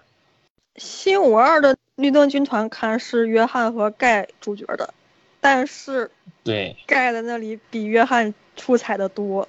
迷失四小强里任何随便挑一个，四小强只要超过两个同事在场，约翰都是不起眼的那个。嗯，对。然后迷失孤军巨难看无比的迷失孤军是盖不是是约翰主角的。然后特别讽刺的是，等到换了盖主角的遗忘边的时候，这个看反而好看了。真的就他当军团领袖的时候，一点意思都没有。他当军团主角、军团领袖就就不好看，就感觉是个很傻气的那种老队长。因为他本身就是一个很无聊的角色，他人设就很无聊，所以你没有办法把他真的拿到。呃，哪怕是阿兵哥是吧？你看陆军有盖那样子那种那种嗯傻逼炮灰型，然后空军有像哈尔那种精英帅气型，他那盖是警察，盖当过兵吗？他就是有陆军气质，你不觉得吗？我一直都当他是，对对对对。所以你你看他那样子，你就觉得他会是个美国陆军那种。我觉得他就是典型的红脖子。对啊，典型的红脖子，一定会当。他如果当兵，肯定就是美国陆军。你要有什么可说的？对。所以他如果按照这个来说的话，他那个性格，而且一方面他还什么工程师，工程师本身也是一个挺无聊的角色。我不知道为什么要给他安这样的一个身份，反正就感觉很无聊的。就不是很喜欢这个角色。哎，有一说一，就是当年绿灯侠主刊哈尔暂时辞职之后，盖不是就约翰接替他做绿灯主刊主角的那个时期啊，其实我是没有看完的。那个好像时间可能差不多一年都不到吧。嗯，我是没有看完的。一方面是因为我对于老漫画一直有种天然不适，另一方面就是觉得约翰当主角的时候比。哈尔就差点感觉吧，嗯，是，就是不好看，所以他当了不到一年就换回来了。约翰只有一个值得拿来说的事情，就是他炸了暂时性。嗯，对，是吧？就对这个，这这就是一个唯一能说的事情，就是做的错事。那这样的角色就很没劲了。这个姐夫写。绿灯的时候也是给这个约翰努力的加了很多时髦值，但是好像并没有什么卵用。烂泥扶不上墙。因为历史上是约翰是这样，约翰漫画里他是马赛克那个时期吧，给他补的工程师这个身份。之前约翰是个什么角色？是那种街头的愤怒愤黑，就是嗯属于啊什么你们白人看不起我们黑人这种感觉的那种。到了马赛克那个时期，这个约翰就变得比较有文化一点了，然后会弹琴，会念诗，还是工程师。之后到了动画正联的那个动画 Pro Steam 搞的那个 DCAU 那个动画里面，他才有的海军的这个背景。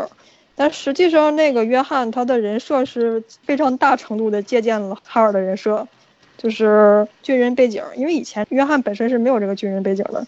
然后还有这个约翰他比较受女人欢迎啊，还有什么性格是有一点傲气这种感觉，这些都是从哈尔这个角色身上借鉴过来的。所以那凭什么，约翰受女生欢迎？然后这个是动，黑，因为黑人很啥，呃 是吧天赋天赋比较，对，啊，我靠，又到了我插不上嘴的环节了吗？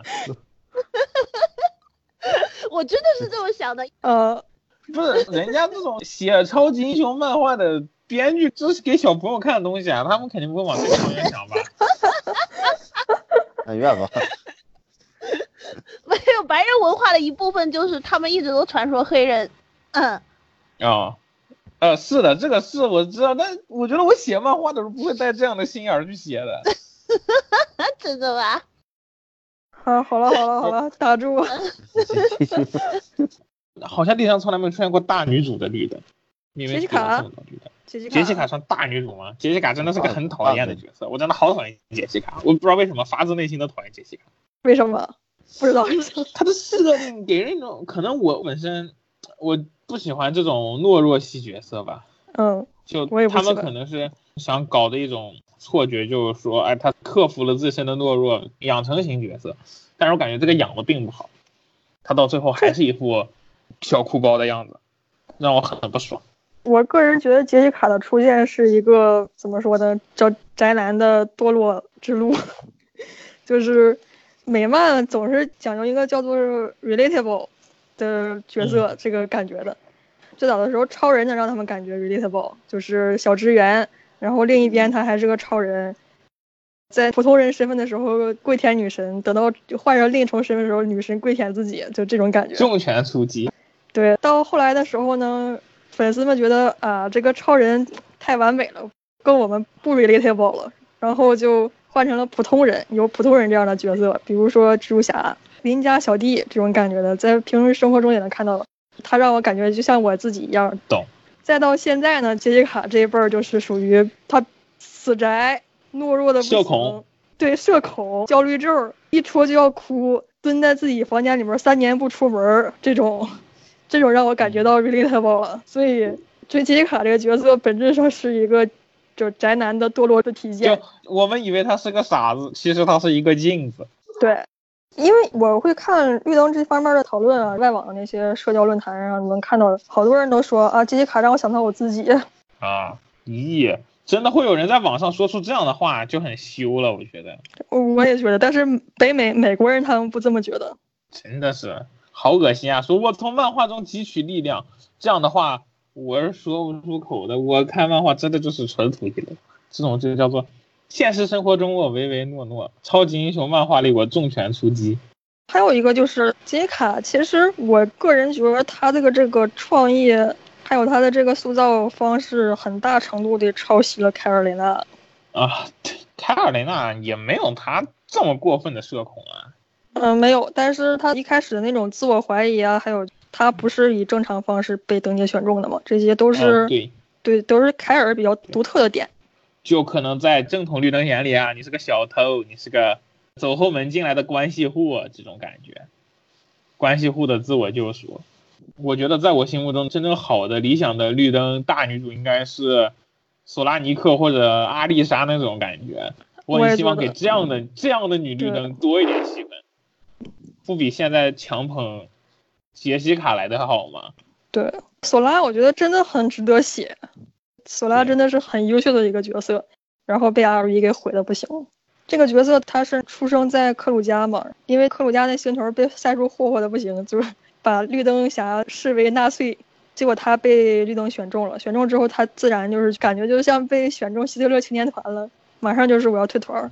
结果回到母星之后就没有人接受他，然后他连他他自己是医生，他本身是一个救死扶伤的医生，就连他手术都没有人愿意帮他手术，就他自己一个人用绿灯灯键构造出来的所有的手术一切的那些器具，然后自己一个人把手术完成的。后来接受了绿灯加入军团之后嘛，后来发现把自己星球霍霍成那样的那个大魔头，居然是自己亲爹。对啊，因为这才是真正具有矛盾性和故事性的角色，比凭空捏出来的一个杰西卡好太多了。杰西卡唯一的优势就在于他是地球人，且他是老莫但老莫这点也是凯尔先的，啊。对，凯尔但凯尔是个薛定谔的老莫。他的老莫特质不是很明显，像杰西卡这种每天过老莫节，大家一看就是，哎呀，这个老莫味儿正。凯尔他亲爹是不想让他当老莫的，然后扎德维尼克他这个人就爱写政治正确那些东西，然后就强行让凯尔成了半个老莫。这个设定也导致了一些混乱，在后来有的编剧爱带这个设定，有的编剧就不爱带，所以他凯尔就成了一个薛定谔的老莫。现在杰西卡在那个什么里也在被强捧，奥德赛嗯，对，对着奥利安和黑火，吆颐指喝气使凭凭什么？凭什么？黑火还秒变舔狗，我好喜欢他训我的样子。DC 这个风气啊，也没有办法，我我们是没有办法去逆转的。不光 DC、漫威都在搞这个东西，这就是大环境，大环境导致的风一种风气。只能希望不要影响到传统的老角色就好了。虽然目前的传言来看，它是真的会影响到老角色。我们直接进行打分阶段。这个作品，因为我自己几乎没看懂，可以这么说，打高了也不合适，打低了也不合适，所以这个我就暂时打九分吧。我给高分的点有几个，第一个就是我看第八期的时候特别享受，因为我比较喜欢看莫里森写的那种比较稍微浅显一点，我能看得懂的部分。我觉得这期还蛮对我的胃，也出现了不是正版的赛书，我也挺喜欢的。还有一个原因就是。我不知道你们有没有这种感觉，就是莫里森拉回了很多很老的那种角色，可能很久都没有出现过了。比如里面有一个女超人，还是我不知道汉语怎么翻译的，就是 Luma Lina，超人古早的版本里面的一个女朋友，他把那个角色拉回来了。我我当时看的时候是非常 Power Woman 吗？呃，对对对对对，他叫 Luma Lina，然后我当时看的时候是非常的，就是感觉嗯。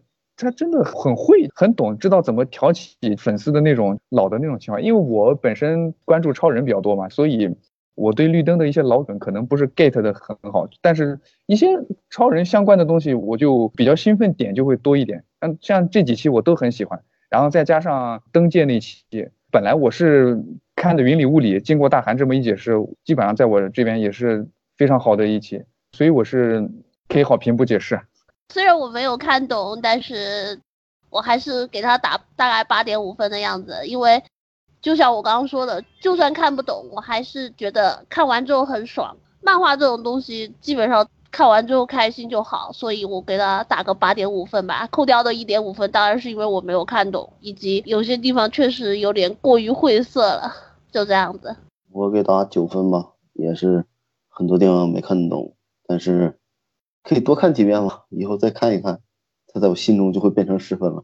毕竟它这个作品的水准是摆在那，即使你看不懂，你也能感觉到什么是神作。我给十分，因为我觉得首先这个故事它在节奏感上是非常无敌的。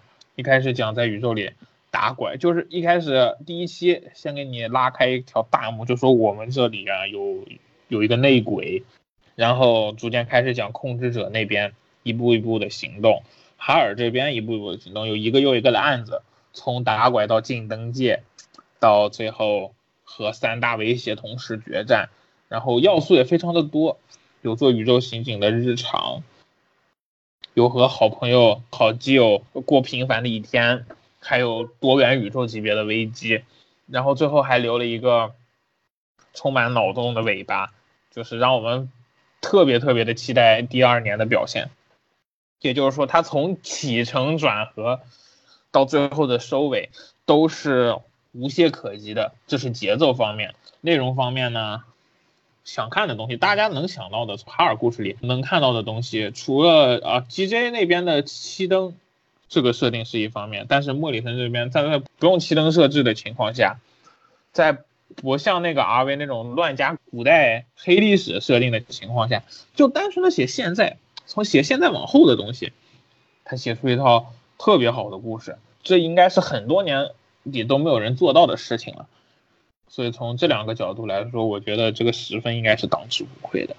只要他第二季能够在第一季的基础上能延续第一季水平，都不要再升华了，能把第一季的水平接好。然后在第二季最后有一个把所有危机都解决了的，让哈尔一个人大放异彩的决战，那第二季和第一季加起来满分十分的话，我能给十二分。嗯，我也给十分，因为我是真的是想不出来扣分点能扣在哪里。这个要说扣分的话，可能唯一的缺点就是比较晦涩，能看得懂的人不是很多。但是我觉得这么扣分的话，可能有点太苛刻了吧，因为。莫里森毕竟是他写东西一直都是那个样子，这本看真的是可以说是我一直以来都想看的那种绿灯侠漫画，但是我很长时间都没有看到了。因为绿灯侠的故事背景是整个宇宙各种星球、外星人、文化、民族、政体，这是非常广阔丰富的背景。而且 DC 宇宙八十多年了，前人有无数值得挖掘的设定，你随便拿出来一个就能写故事。有一个说法，就是说姐夫把绿灯洗到头了，这其实在我看来是比较可笑的。这个也确实是一个现状，就是姐夫之后的编剧其实都被局限在姐夫的设定里了，基本上都在研究怎么延续或者是突破姐夫的设定。如果我们把美漫打比方成同人的话，可以说之后的编剧都在写姐夫的同人，然后还有那种不断的创造新的等着，那个简直蠢的没法说。七个颜色用完了，就开始想别等着那个真的就没法说，太蠢了。莫里森就非常聪明的是，他没有动姐夫的东西，他是把那东西放到一边儿，他写了一个风格迥异的故事。他是把 DC 宇宙已有的资源利用起来了，而且把它现代化融入到新的故事里。这个需要编剧有两个素质，一个是对 DC 宇宙非常了解，第二是需要有丰富的想象力。现在的编剧其实这两点都不行。莫里森不仅做到了，他还把故事写得很漂亮，这是他的牛逼之处。它很丰富，充满了想象力。我就一直觉得绿灯，我想看那种稍微硬核一点的、更有科幻色彩的东西。姐夫写的其实科幻色彩比较少一点，就唯心的那种感觉稍微多一些。莫里森的这个就在他那些对外形的构建上就能看到这些东西，这是我看的时候是非常爽的。还有一个点就是，这整个十二期是一个关于哈尔自己的故事，这个也是我们很长很长时间没有看到了，有十年没看到了。姐夫他写的灯团故事到后期就至黑之夜之后，其实就不是哈尔自己一个人的故事了。新五二的绿灯侠连载也是哈尔和赛叔双男主，之后偶尔有那么一两个故事，基本上就是一两期那种讲哈尔他自己或者跟他家人的关系啊什么，这些都是评价非常高，很受好评，就大家都很渴望看这样的故事。莫里森这十二期都是在挖掘哈尔本人他自身的人际关系，他自身的特殊之处，还有他的人生经历、他的思想，这些都是看得非常舒服的。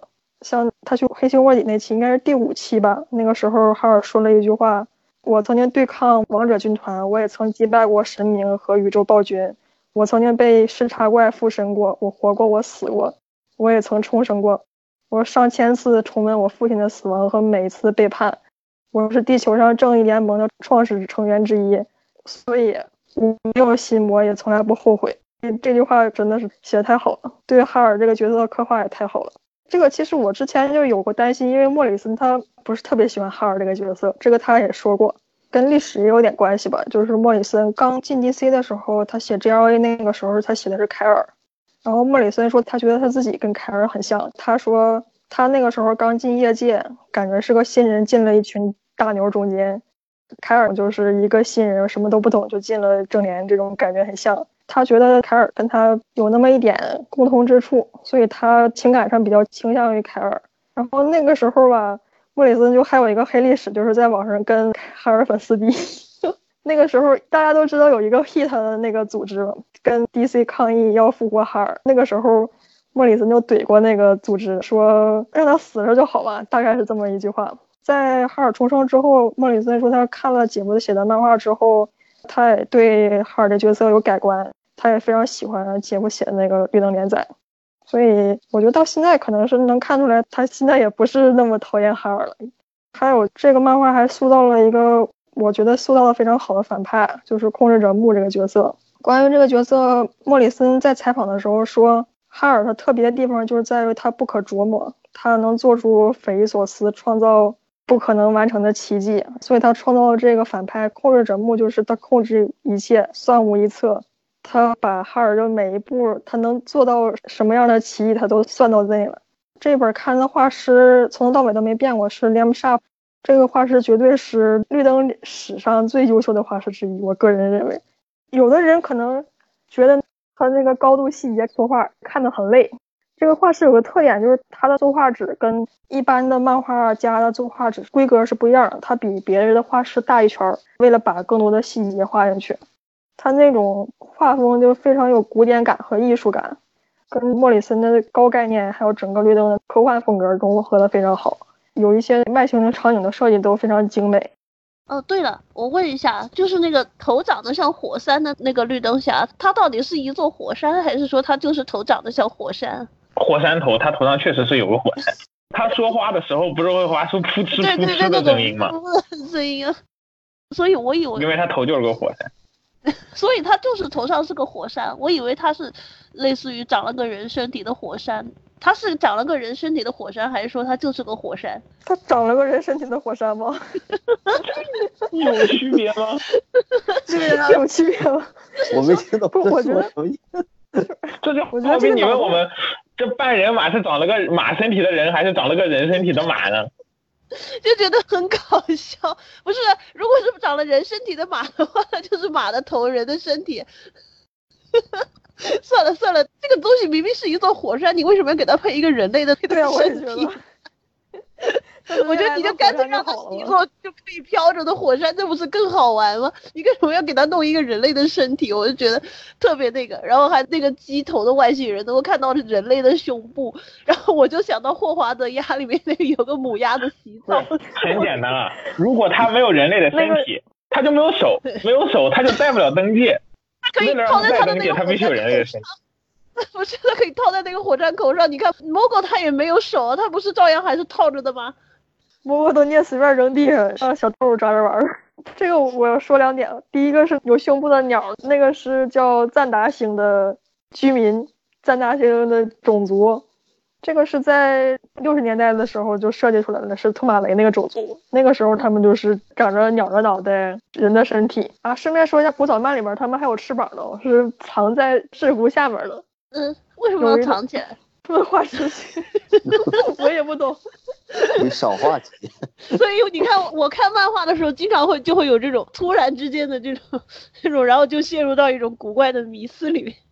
第二点就是关于火山头那个，我觉得有点像莫里森写《长男》的时候，他不是设计了那个观音万脑袋是个星球吗？不是，这个火山头他以前出现过吗？没有，这是莫里森创造的。这是原莫里森原创的。哎，其实有好多细节可以说这里面。对啊，比如说那个吸血鬼星球又是个什么东西？还有那个星球上面有布拉德皮特跟汤姆克鲁斯，哎。对。那个星球就是有一幕出现了，那就只是在玩梗吧？对，肯定是玩梗啊。对对因为后面还有所有的那个电影里面出现过的经典的吸血鬼形象，包括第一个的那个诺斯菲拉杜啊，还有那些什么七七八八，我认出来好多。但也就只是那样子而已了。